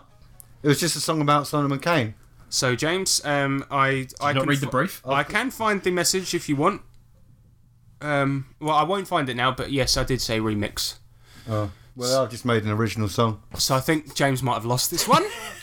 I tried quite hard at some of it, even though I think it's pants. There's one bit. Right, I'll play it. Who No, so- you've done on a so- technicality right, here, let's, mate. Let's, uh, there's always technicalities in the song fight. Uh, so that's how we do things. Right, Harrison, I suppose you'll go first. yeah, It- I'll go it first fits because I'm the only brief. one that followed the fucking brief. So Right, let's- my mine is called um, "Kill, Chop, Maim" in the name of the Lord, and this is about uh, Nobby the executioner. Nice. And oh, I remixed um, a song by the Korean pop artist Hyuna, Obviously. of course. Right, Here we go. here it is. Suckmeister General coming in. Coming in fast. This is a little track I like to call In the Name of the Lord. My name is Nobby. I am the guy with the bag on his head. Don't work in a bakery. But I work in the business of making brown bread. Best in the business. One fell swoop and that guy's got no head. Execution pays well. So much cash, I don't care what you said. But that all changed when I got sent to hell. I didn't see it coming, got no sense of smell. Some pissed off dudes broke into my home, snuck up with a knife and stabbed me in the dome. Got brought back to life by the Christian God, so I can roam this world, begin to rid it of all the things that grip around at night, so I can grab my axe and follow the hunter's light. Yeah. 마지막인지 몰라 더는 감추지 않나 시간은 빨라 우릴 기다리지 않나 이끌리는 대로 네가 원하는 대로 멈추진 마 Chop. Kill.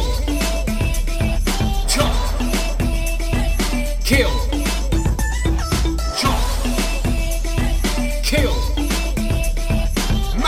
Mate. Kill. In the name of the Lord. Chop. Kill. Chop. Kill. Chop. Kill. Mate. Kill in the name of the Lord.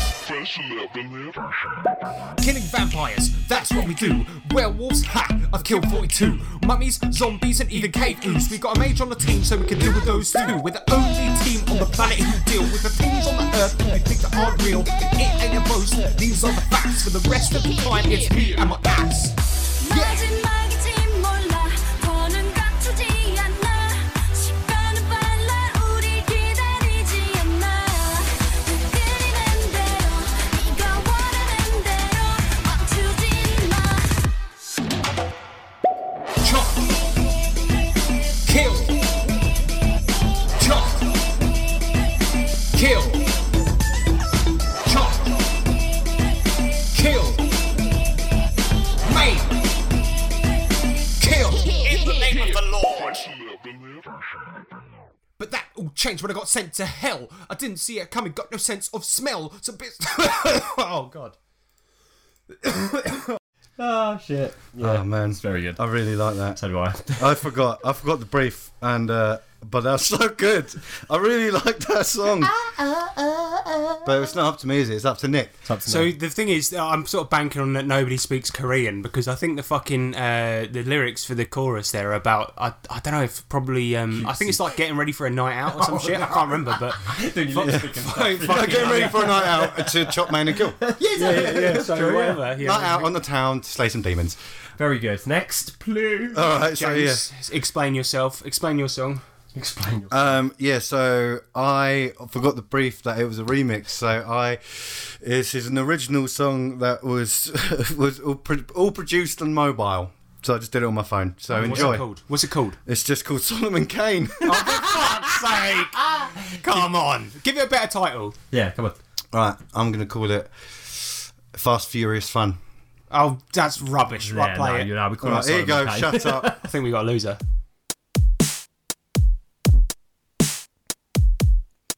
Yeah, you don't know.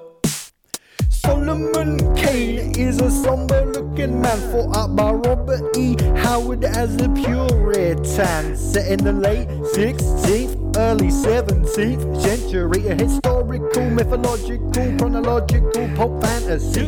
True and mysterious, and solemn and delirious. Defender of the oppressing, yes, his vengeance is serious. It's a fast, furious fun.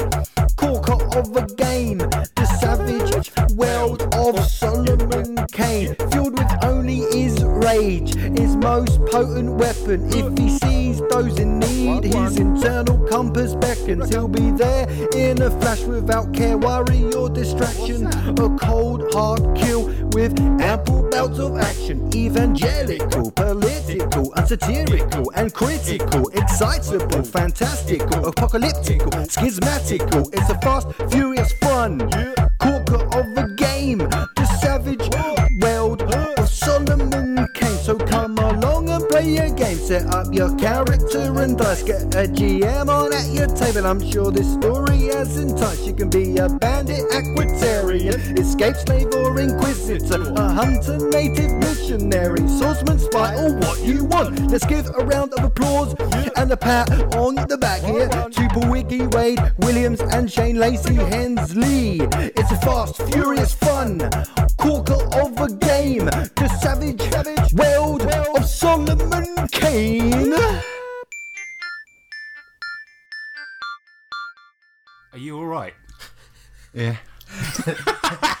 I think it's safe to say that um, Songfight's come a long way since I retired myself. I don't know. I think I preferred your entries, Nick. No, I'm just kidding, James. Nice one, inactive. I liked it. I, li- I you, know know, what, what? that's good. I liked your um the ad libs in it when you were Did you like, like Solomon. the, See, the way that I put the Hey, most effort into was the lyrics on Yeah, that. the lyrics were the best part. I think it really. I, I, Logical and rubbish. yeah, yeah. yeah, it's good. it it's really good. um it reminded me a lot of the songs we used to make when we were teenagers. Yeah, yeah, yeah. It really did. Because when we used to um we used to put a lot of effort into the lyrics for those. J&H Productions. Oh my god, we must never Name speak drop. of that. We must never speak of Never those. speak of that again. Sure, that's Um, awesome. Well done, boys. They're both very good. All right, so actually. Nick Judge, which one wins? they're both very good. Don't Um, start this again. Just pick one. No, I do, I, I do I do think you've won this one, Harrison. That was a, I did really Yay! really catchy, but the, that was ve- I was very very very pleasantly surprised. To be fair though, I was you like riding the on the remix? coattails of like a fucking million record selling pop star, so I, I- it was kind of easy to win. Fair play, but It- it's I think if you'd have done a remix, James, you would have beat me. oh, Well, I didn't know. I forgot. Well, I didn't know. I do, forgot. do a remix then. yeah. But no, very both very very good. Um, Yeah, oh, what an idiot. I feel like an idiot. But no, well done, boys. They were, they were very, very good. Very, very good indeed. Thank you very I much, enjoyed them. Very nice. All right, so next up we are moving on to the game design guys. Yes. Oh, yes. We got ideas that come in out the wazoo, so we'll talk about them now and give them to you. That's what this segment is. We come up with new games like, I don't know, The Hunger James. People with the same name in an arena fight to the death. As ideas go, it's not one of my best. The segment's called The Game Design Guys. Best idea gets a game design prize. All right, so this is the game design guys, where well we've realised, haven't we, guys, that we're geniuses. Absolute geniuses, yep. and we realised that we could do. I mean, Gary Gygax, he was all right. He was all right. He, was good. He was good. Shane Hensley, he's all right. You know, he's good. They Um, paved the way for our mastermind, so let's be honest. Yeah, they, I mean, come on, guys, you ain't geniuses like us. I mean. I don't even know. I don't know why we're not making millions with the ideas that we got. We Because got, we got ideas, ideas upon ideas, mate. exactly, I, I I got a shed in my back garden, right? What's it full of? ideas. Oh, I've, yeah, yeah, I've got I've got a tin can at home. Right, what's it full of? It's fill, full of other tin cans, but It knows. yeah, ideas. Right, okay. So what we're going to do now is we're going to give you some of those ideas, but specifically the ones about RPG game design because um, we we are we've actually got we- they're so good they're going to blow your mind. Oh my and God, these yeah, are they're copyright these are copyright tabletop twats. So first of all, I'm going to start off um, with my new game idea, right? And this one uh, I'm going to pitch this to White Wolf, and um, I know they're they're debunked, but hopefully we can get them back going uh, now with with this new idea because this this um you know we're gonna we're gonna really really get something going with this. Uh, person the masquerade Yeah. right so um this this game right so this is set after vampire the masquerade right and essentially what happened is is the upper echelons of the vampire society have got really lax with their rules about um with um uh, who who you can um make into a new vampire, right? You can sire anyone in. Um, you basically make anyone a vampire, and now pretty much ninety-eight percent of the population are vampires. yeah, um, it's it's wild out there. um, uh, but uh, there are Yes. and and- but you play as as people, It's humans. uh, yeah, as humans pretending to be vampires and trying not to get eaten. Um, so yeah, it, the thing is, uh, It's a flip. h- and and how do you do this? How do you do this? Because the thing is, um, let's say for example, a vampire comes up to you and asks you to demonstrate celerity. Well, you've been training to run at Linford Christie speeds um, for uh, for uh, and and you just uh, and so a vampire you have to convince them that you're a vampire by Bunch of running wannabes. incredibly fast and doing things incredibly fast, Okay. or by demonstrating super strength by lifting up a car.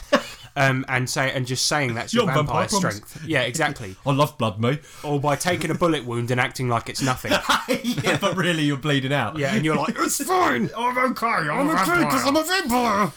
so that's um that's basically person the masquerade. And the good thing about this is that I, I do want to pitch it to um uh, the now defunct White Wolf. However, you could just play this using um just the World of Darkness book, Yeah. really. Yeah, Um, yeah, Uh, but don't do that. 'cause You I'm get caught selling it. eating garlic bread. It's like, what are you eating? Nothing. Nothing. Nothing. oh, Yeah, yeah, yeah, I, yeah. oh, I got it. Oh, I hate garlic. uh, You're actually yuck. there's actual blood coming through you. They're like, they're like oh, why's, why is there blood coming out of you? Are you human? I saw "Oh, you no, eating a burger I the just- other day." I just drank loads of blood, yeah, Oh, so full, it's just full up, coming mate, out. Full up. Mm. Exactly. So that is person the masquerade.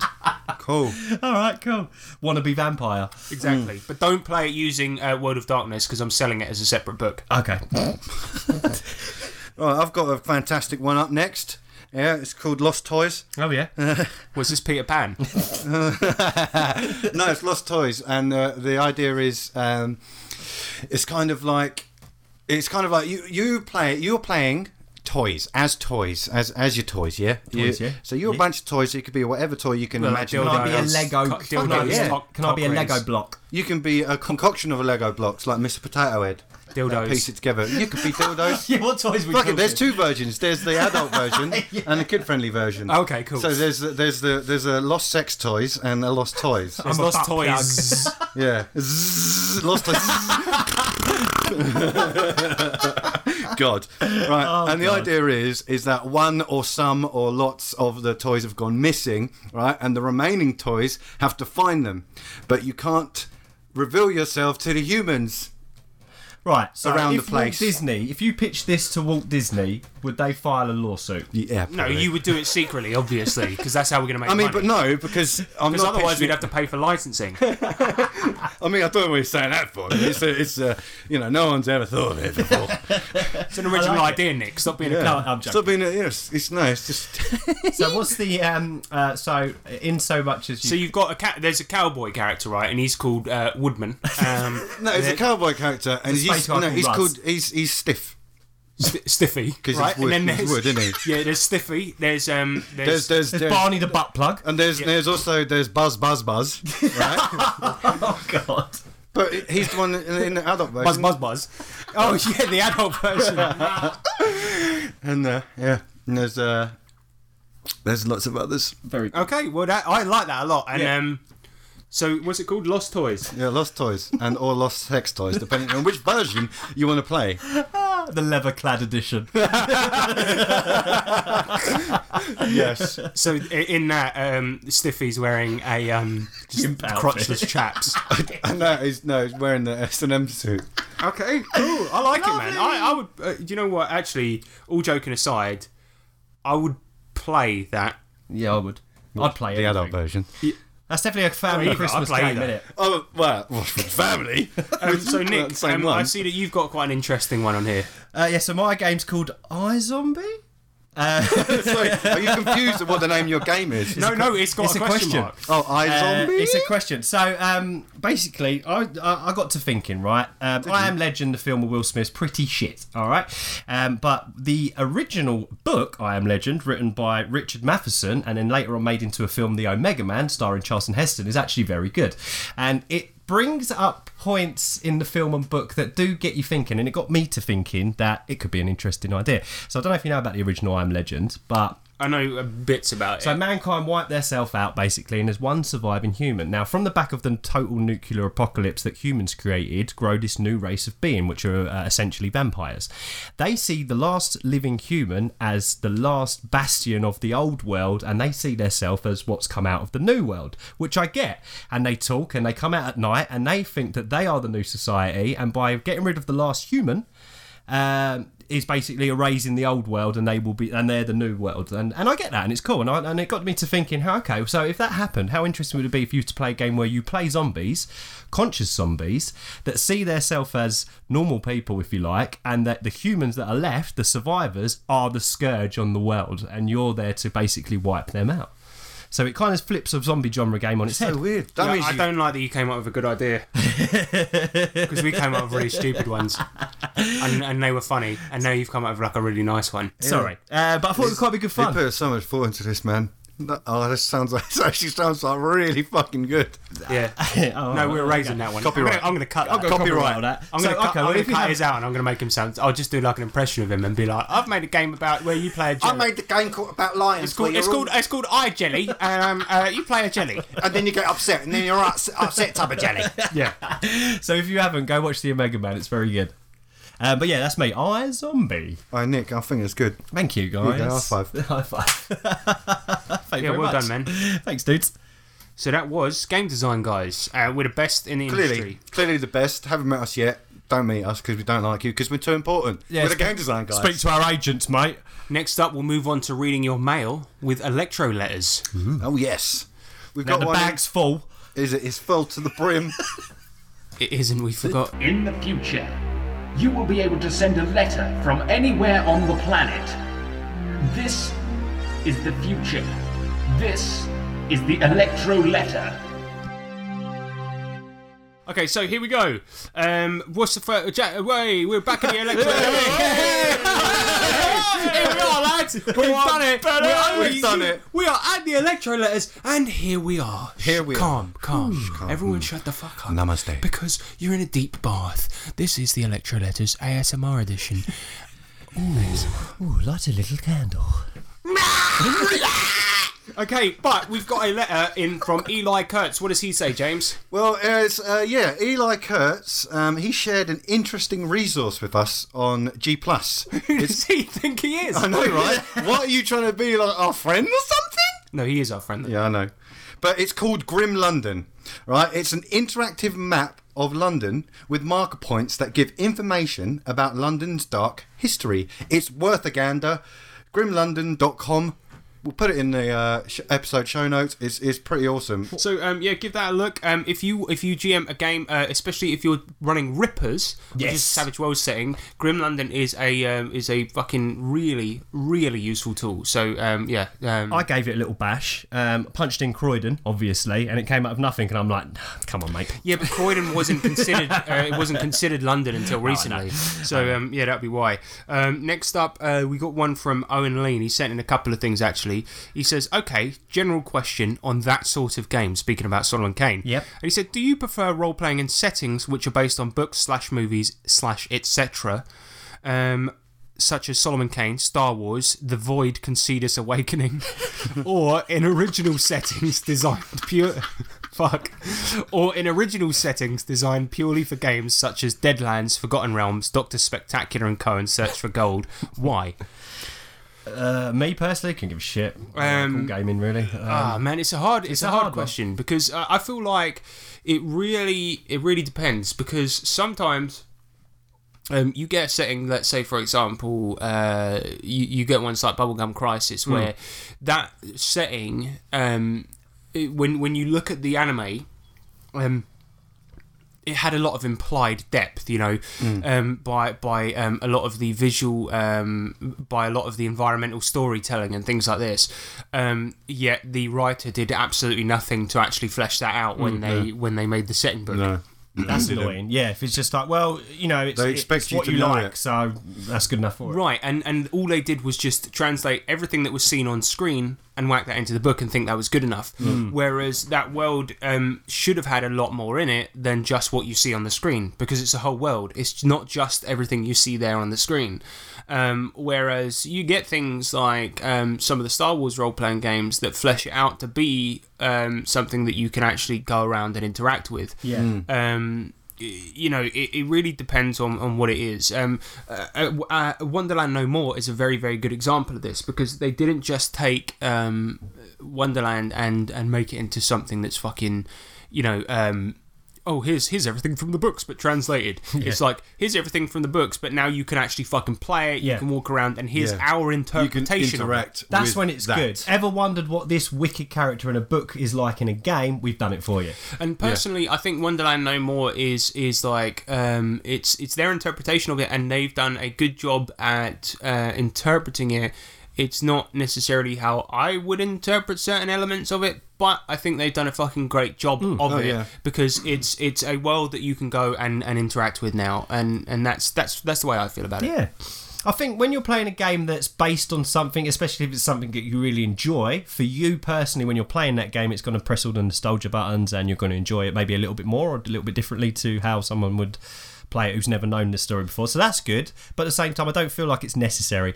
If you're interested in a setting for the sake of the setting, it doesn't need to be off the back of a book to make it good. Although one problem I have with a lot of um, settings in general nowadays, um, original in air quotes settings, Mm-hmm, is it tends to be just mashing together two settings, and then they think that's that nobody's ever done this before, Oh, yeah. and oftentimes that will be true, but it'll be like.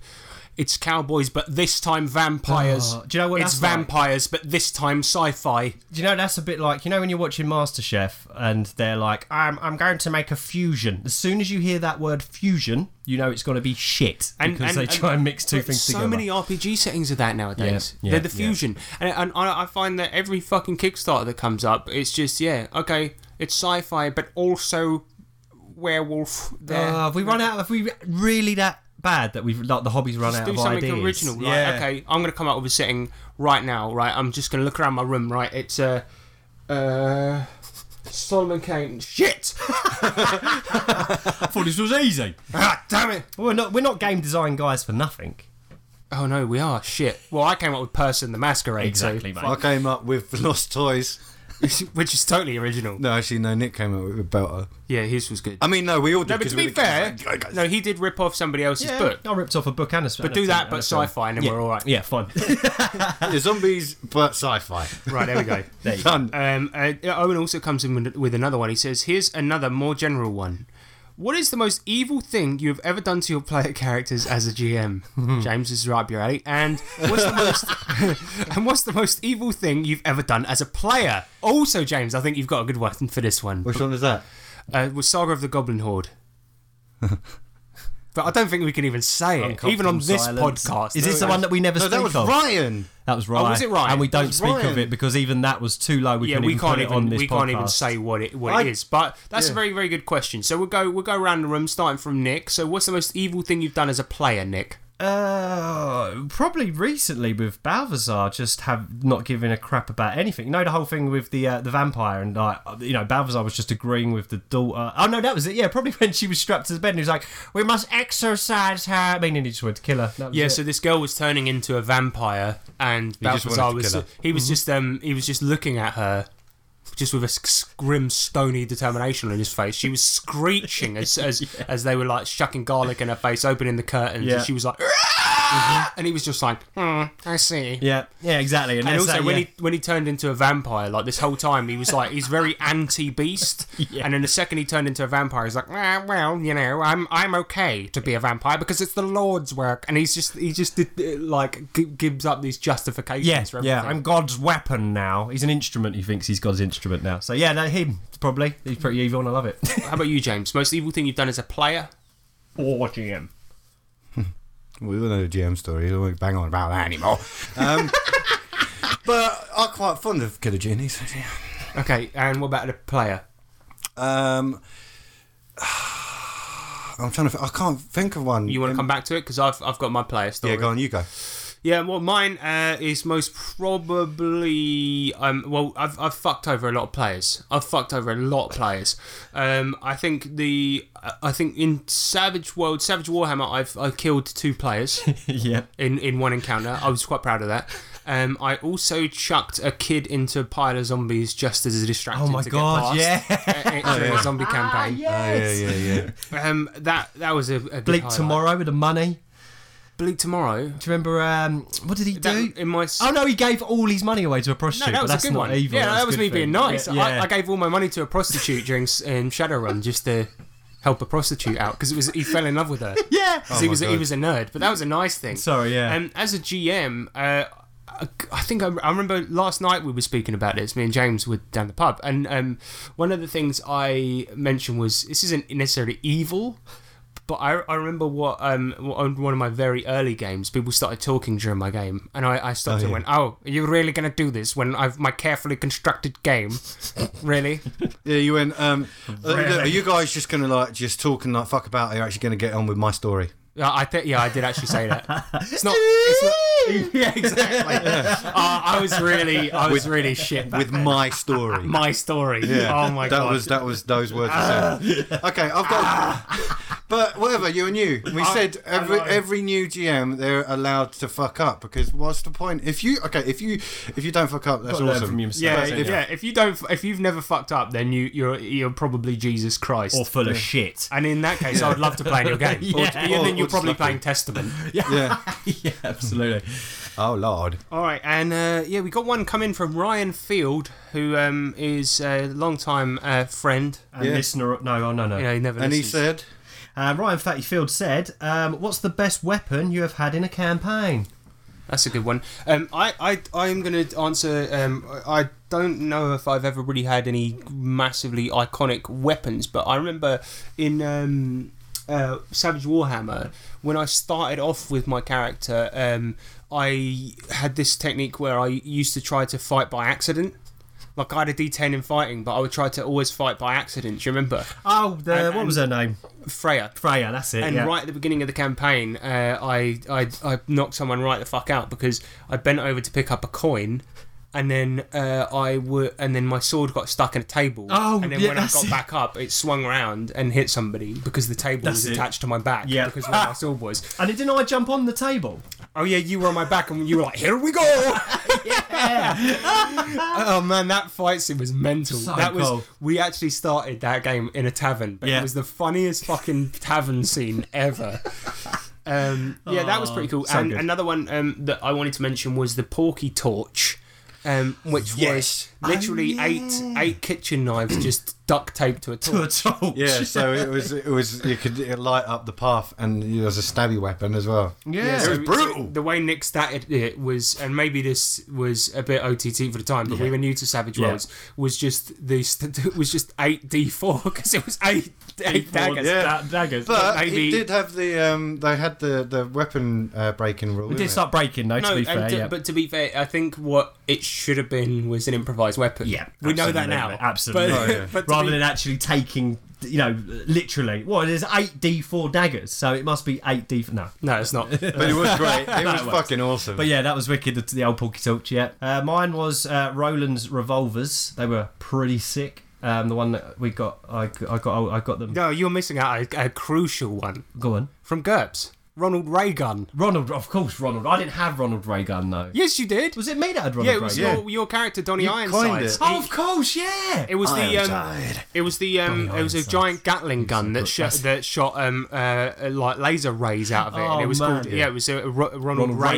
Reagan. Yeah, that was one of the absolute best. I have to say, um, a Ronald Ray gun was Yeah, definitely a highlight. absolute But you got highlight. i in in campaigns. I think you got to give weapons funny names. Oh, totally, man. Yeah, yeah. Yeah. I mean, especially if you're uh, in um in um Savage Worlds, they've got the um the the the thing um what is it S- uh, trademark weapon right? Yeah.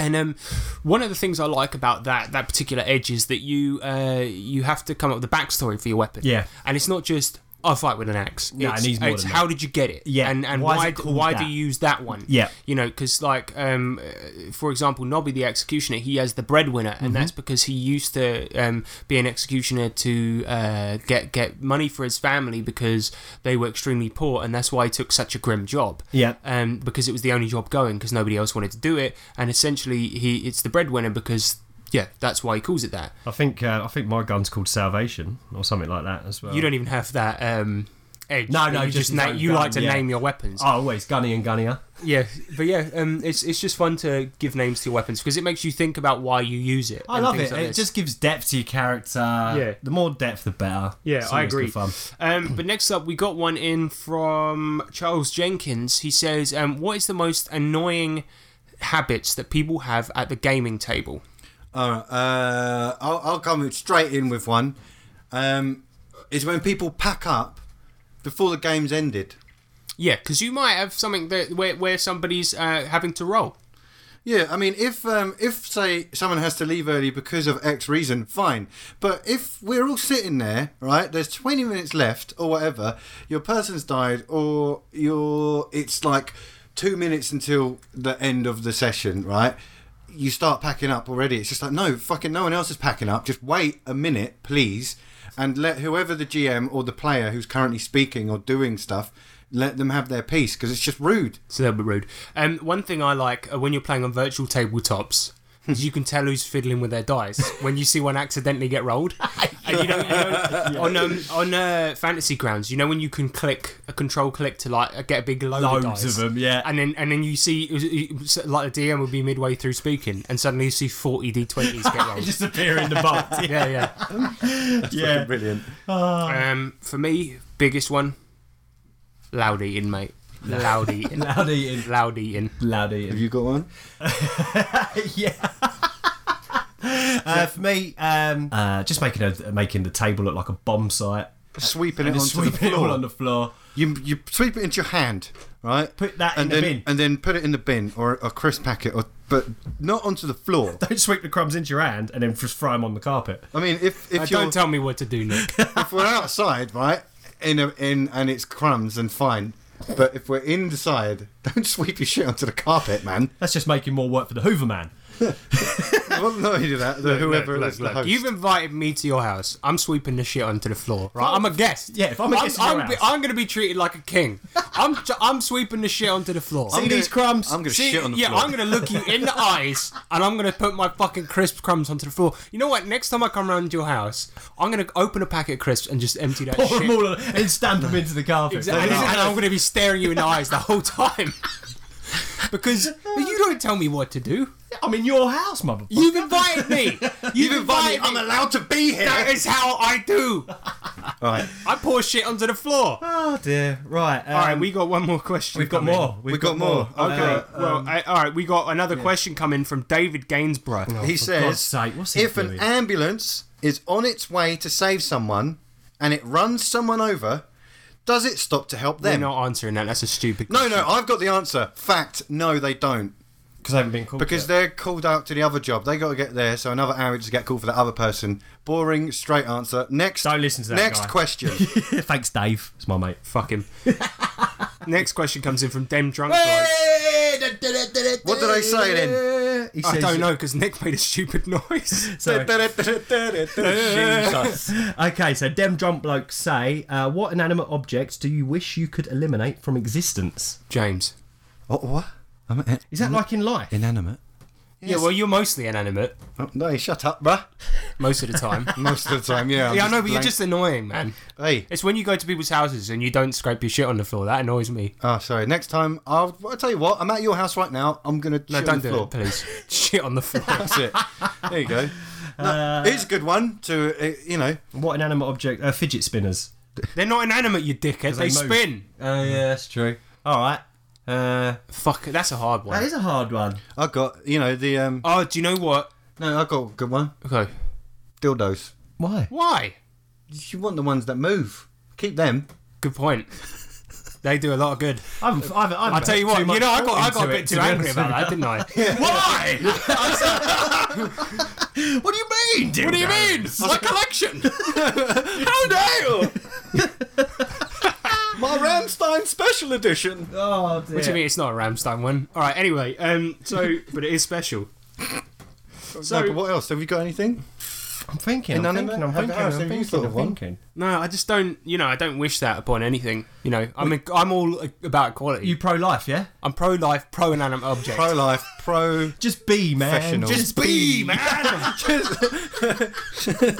yeah, actually, fucking uh, table, the corners of tables, because I'm always fucking walking into them. oh yeah, anything you can stub your toe on. Toe. Ah, mate. Yeah, so if tables Just get could rid have, of 'em. uh, if tables could have, they no- could levitate. Yeah. if they could levitate and have no you corners. just put your if, feet if, under if like coffee table everything if we could all levitate or just be self-aware that you know that oh toes coming must move yeah, that's cool. All no, right. that's not the fucking question, though, is it? See, this is why I wish I could eliminate you from existence. hey, he's such a cunt i can't believe he's my best mate it's because them drunk blokes but have, that's- have sent us a brain bubbler. I might be your best mate, but Your feelings ain't mutual. Oh. it's not. It's not. The, it don't work two ways, mate. i think you and me are gonna have some Is it not a fisticuffs mate symbiotic relationship? We're gonna have a dildo fight. oh sweet All right, next question. yeah that was it wasn't it or was there another one now Oh, is that it? Well, that's it for questions, guys. well thank you very much for sending the questions very much So, if you would like to send an electro letter in to us, then you can by How Means Mediums. right, you can send us an email. It's tabletoptwats at gmail.com. you can go to twitter which is at tabletop twats Get on the Facebook, which is Tabletop Tea. Yep, or G plus. Look us up on the Nerds International community, or just look up Tabletop Twats and you'll find us there. Indeed. And lastly, but not leastly, if you would like to contribute to this uh, shamble of a show, please Sling do. us a buck. Yep, go over to Patreon, check out our website. All the details are there. And that's forward slash Tabletop Twats. Yep. Keep us going. Or smoke signal, Morse code. We take it all. You know, somewhere carrier pigeon. Yeah, that'll do. and yeah, please do get in touch um, because obviously we uh, uh, We value people when they like us. no, we need it. We'll be honest. We do we need- it. we're actually really needy, needy. needy, needy, needy guys. and let's not forget, right? We still would like to receive anyone's stories or tales or whatever. Yeah, we haven't 'Cause had one of them for do, a while. We do tend to. Um, when we find the time to, apologies if we're slacking in this department, but when we find the time to, we will eventually release it as bonus content. You know, we'll do uh, a nice like read through of, of an actual play if you decide to sort of write it up to us or a story, whatever. Send it Totally. in. Well, the Penguins have made it, and they're going up against the Golden Knights. That brings us to the end of an episode. It does. And as a result, then I need to give you something, you know, to um, you know, to Ponder. to- Brain food. yeah, something to think about to, towards the uh, towards the next episode. But this time, I'm just going to give you a bit of wisdom, Okay. Because I'm quite a wise guy. I don't know if you know this. but yeah, I'm yeah, wise yeah. beyond my Very years. I'm- sagey. I'm, only I'm only 29 years old. Old soul. Oh. I don't know if you know that, but yeah, I've got an old soul. I've Your got soul an old. is old. it's so old. It's, so old. It's so old. wrinkly soul. and yet, and yet, it's a wrinkly soul. Oh. Decrepit old soul. And so I'm going to give you some um, uh, some some really sage wisdom just to think about and to, to to like help you get through your life before the next episode comes out. And that is going to be don't lower the bar too low, or it's going to be very hard to limbo. wow. That's, it, that's great. I like that. That's quite deep. Oh dear. Oh, but that leaves us with one thing to be said. One thing that connects us all, if you really think about it, you know, we are just actually one being. Despite being many beings, we are actually just one person, you know, really, if you gigantic think about it. mouthful. And if we all just concentrate and go into a big fucking field and meditate, then we field. can just be one fucking thing, right? And then you'll realize there is one central principle that connects us all, and that central principle is the following thing, which is thusly, right? do now. Chicken McBosh. Bring it on, Off to motherfuckers. NivCon. Oh what? What was that? What was that? It worked. We're here. We got We're transported to a virtual convention.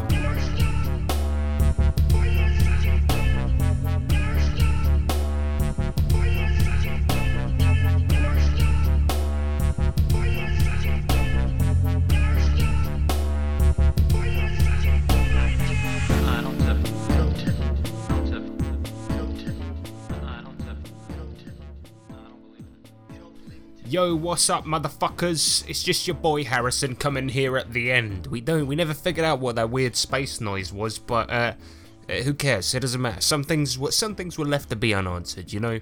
Uh, but here's the dizzle.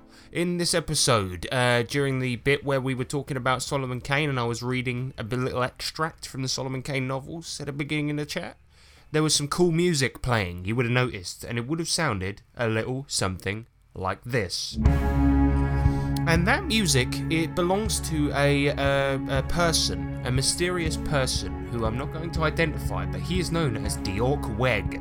And this guy, he makes some dark fucking music that is awesome and will go well if you play RPGs. Put it on when you're playing your horror games. This is basically the soundtrack to our Solomon Kane games. And the reason I wanted to use it during this episode is because we put this on every game that we play and it always gets us in the mood for dancing. Hey, no, it gets us in the mood for playing horrific role playing games. So, um, I I don't mean horrific like bad, I mean horrific like there's werewolves in it and shit and, and ooze and ghosts. So um, I'm going to put a link to this guy's Bandcamp page in the uh, description of the episode. So make sure you go and check it out because if you don't, uh, I know where you live. Okay, all right. So watch out, okay? Because I'm pretty dangerous. Uh, disclaimer: that is a joke. Goodbye.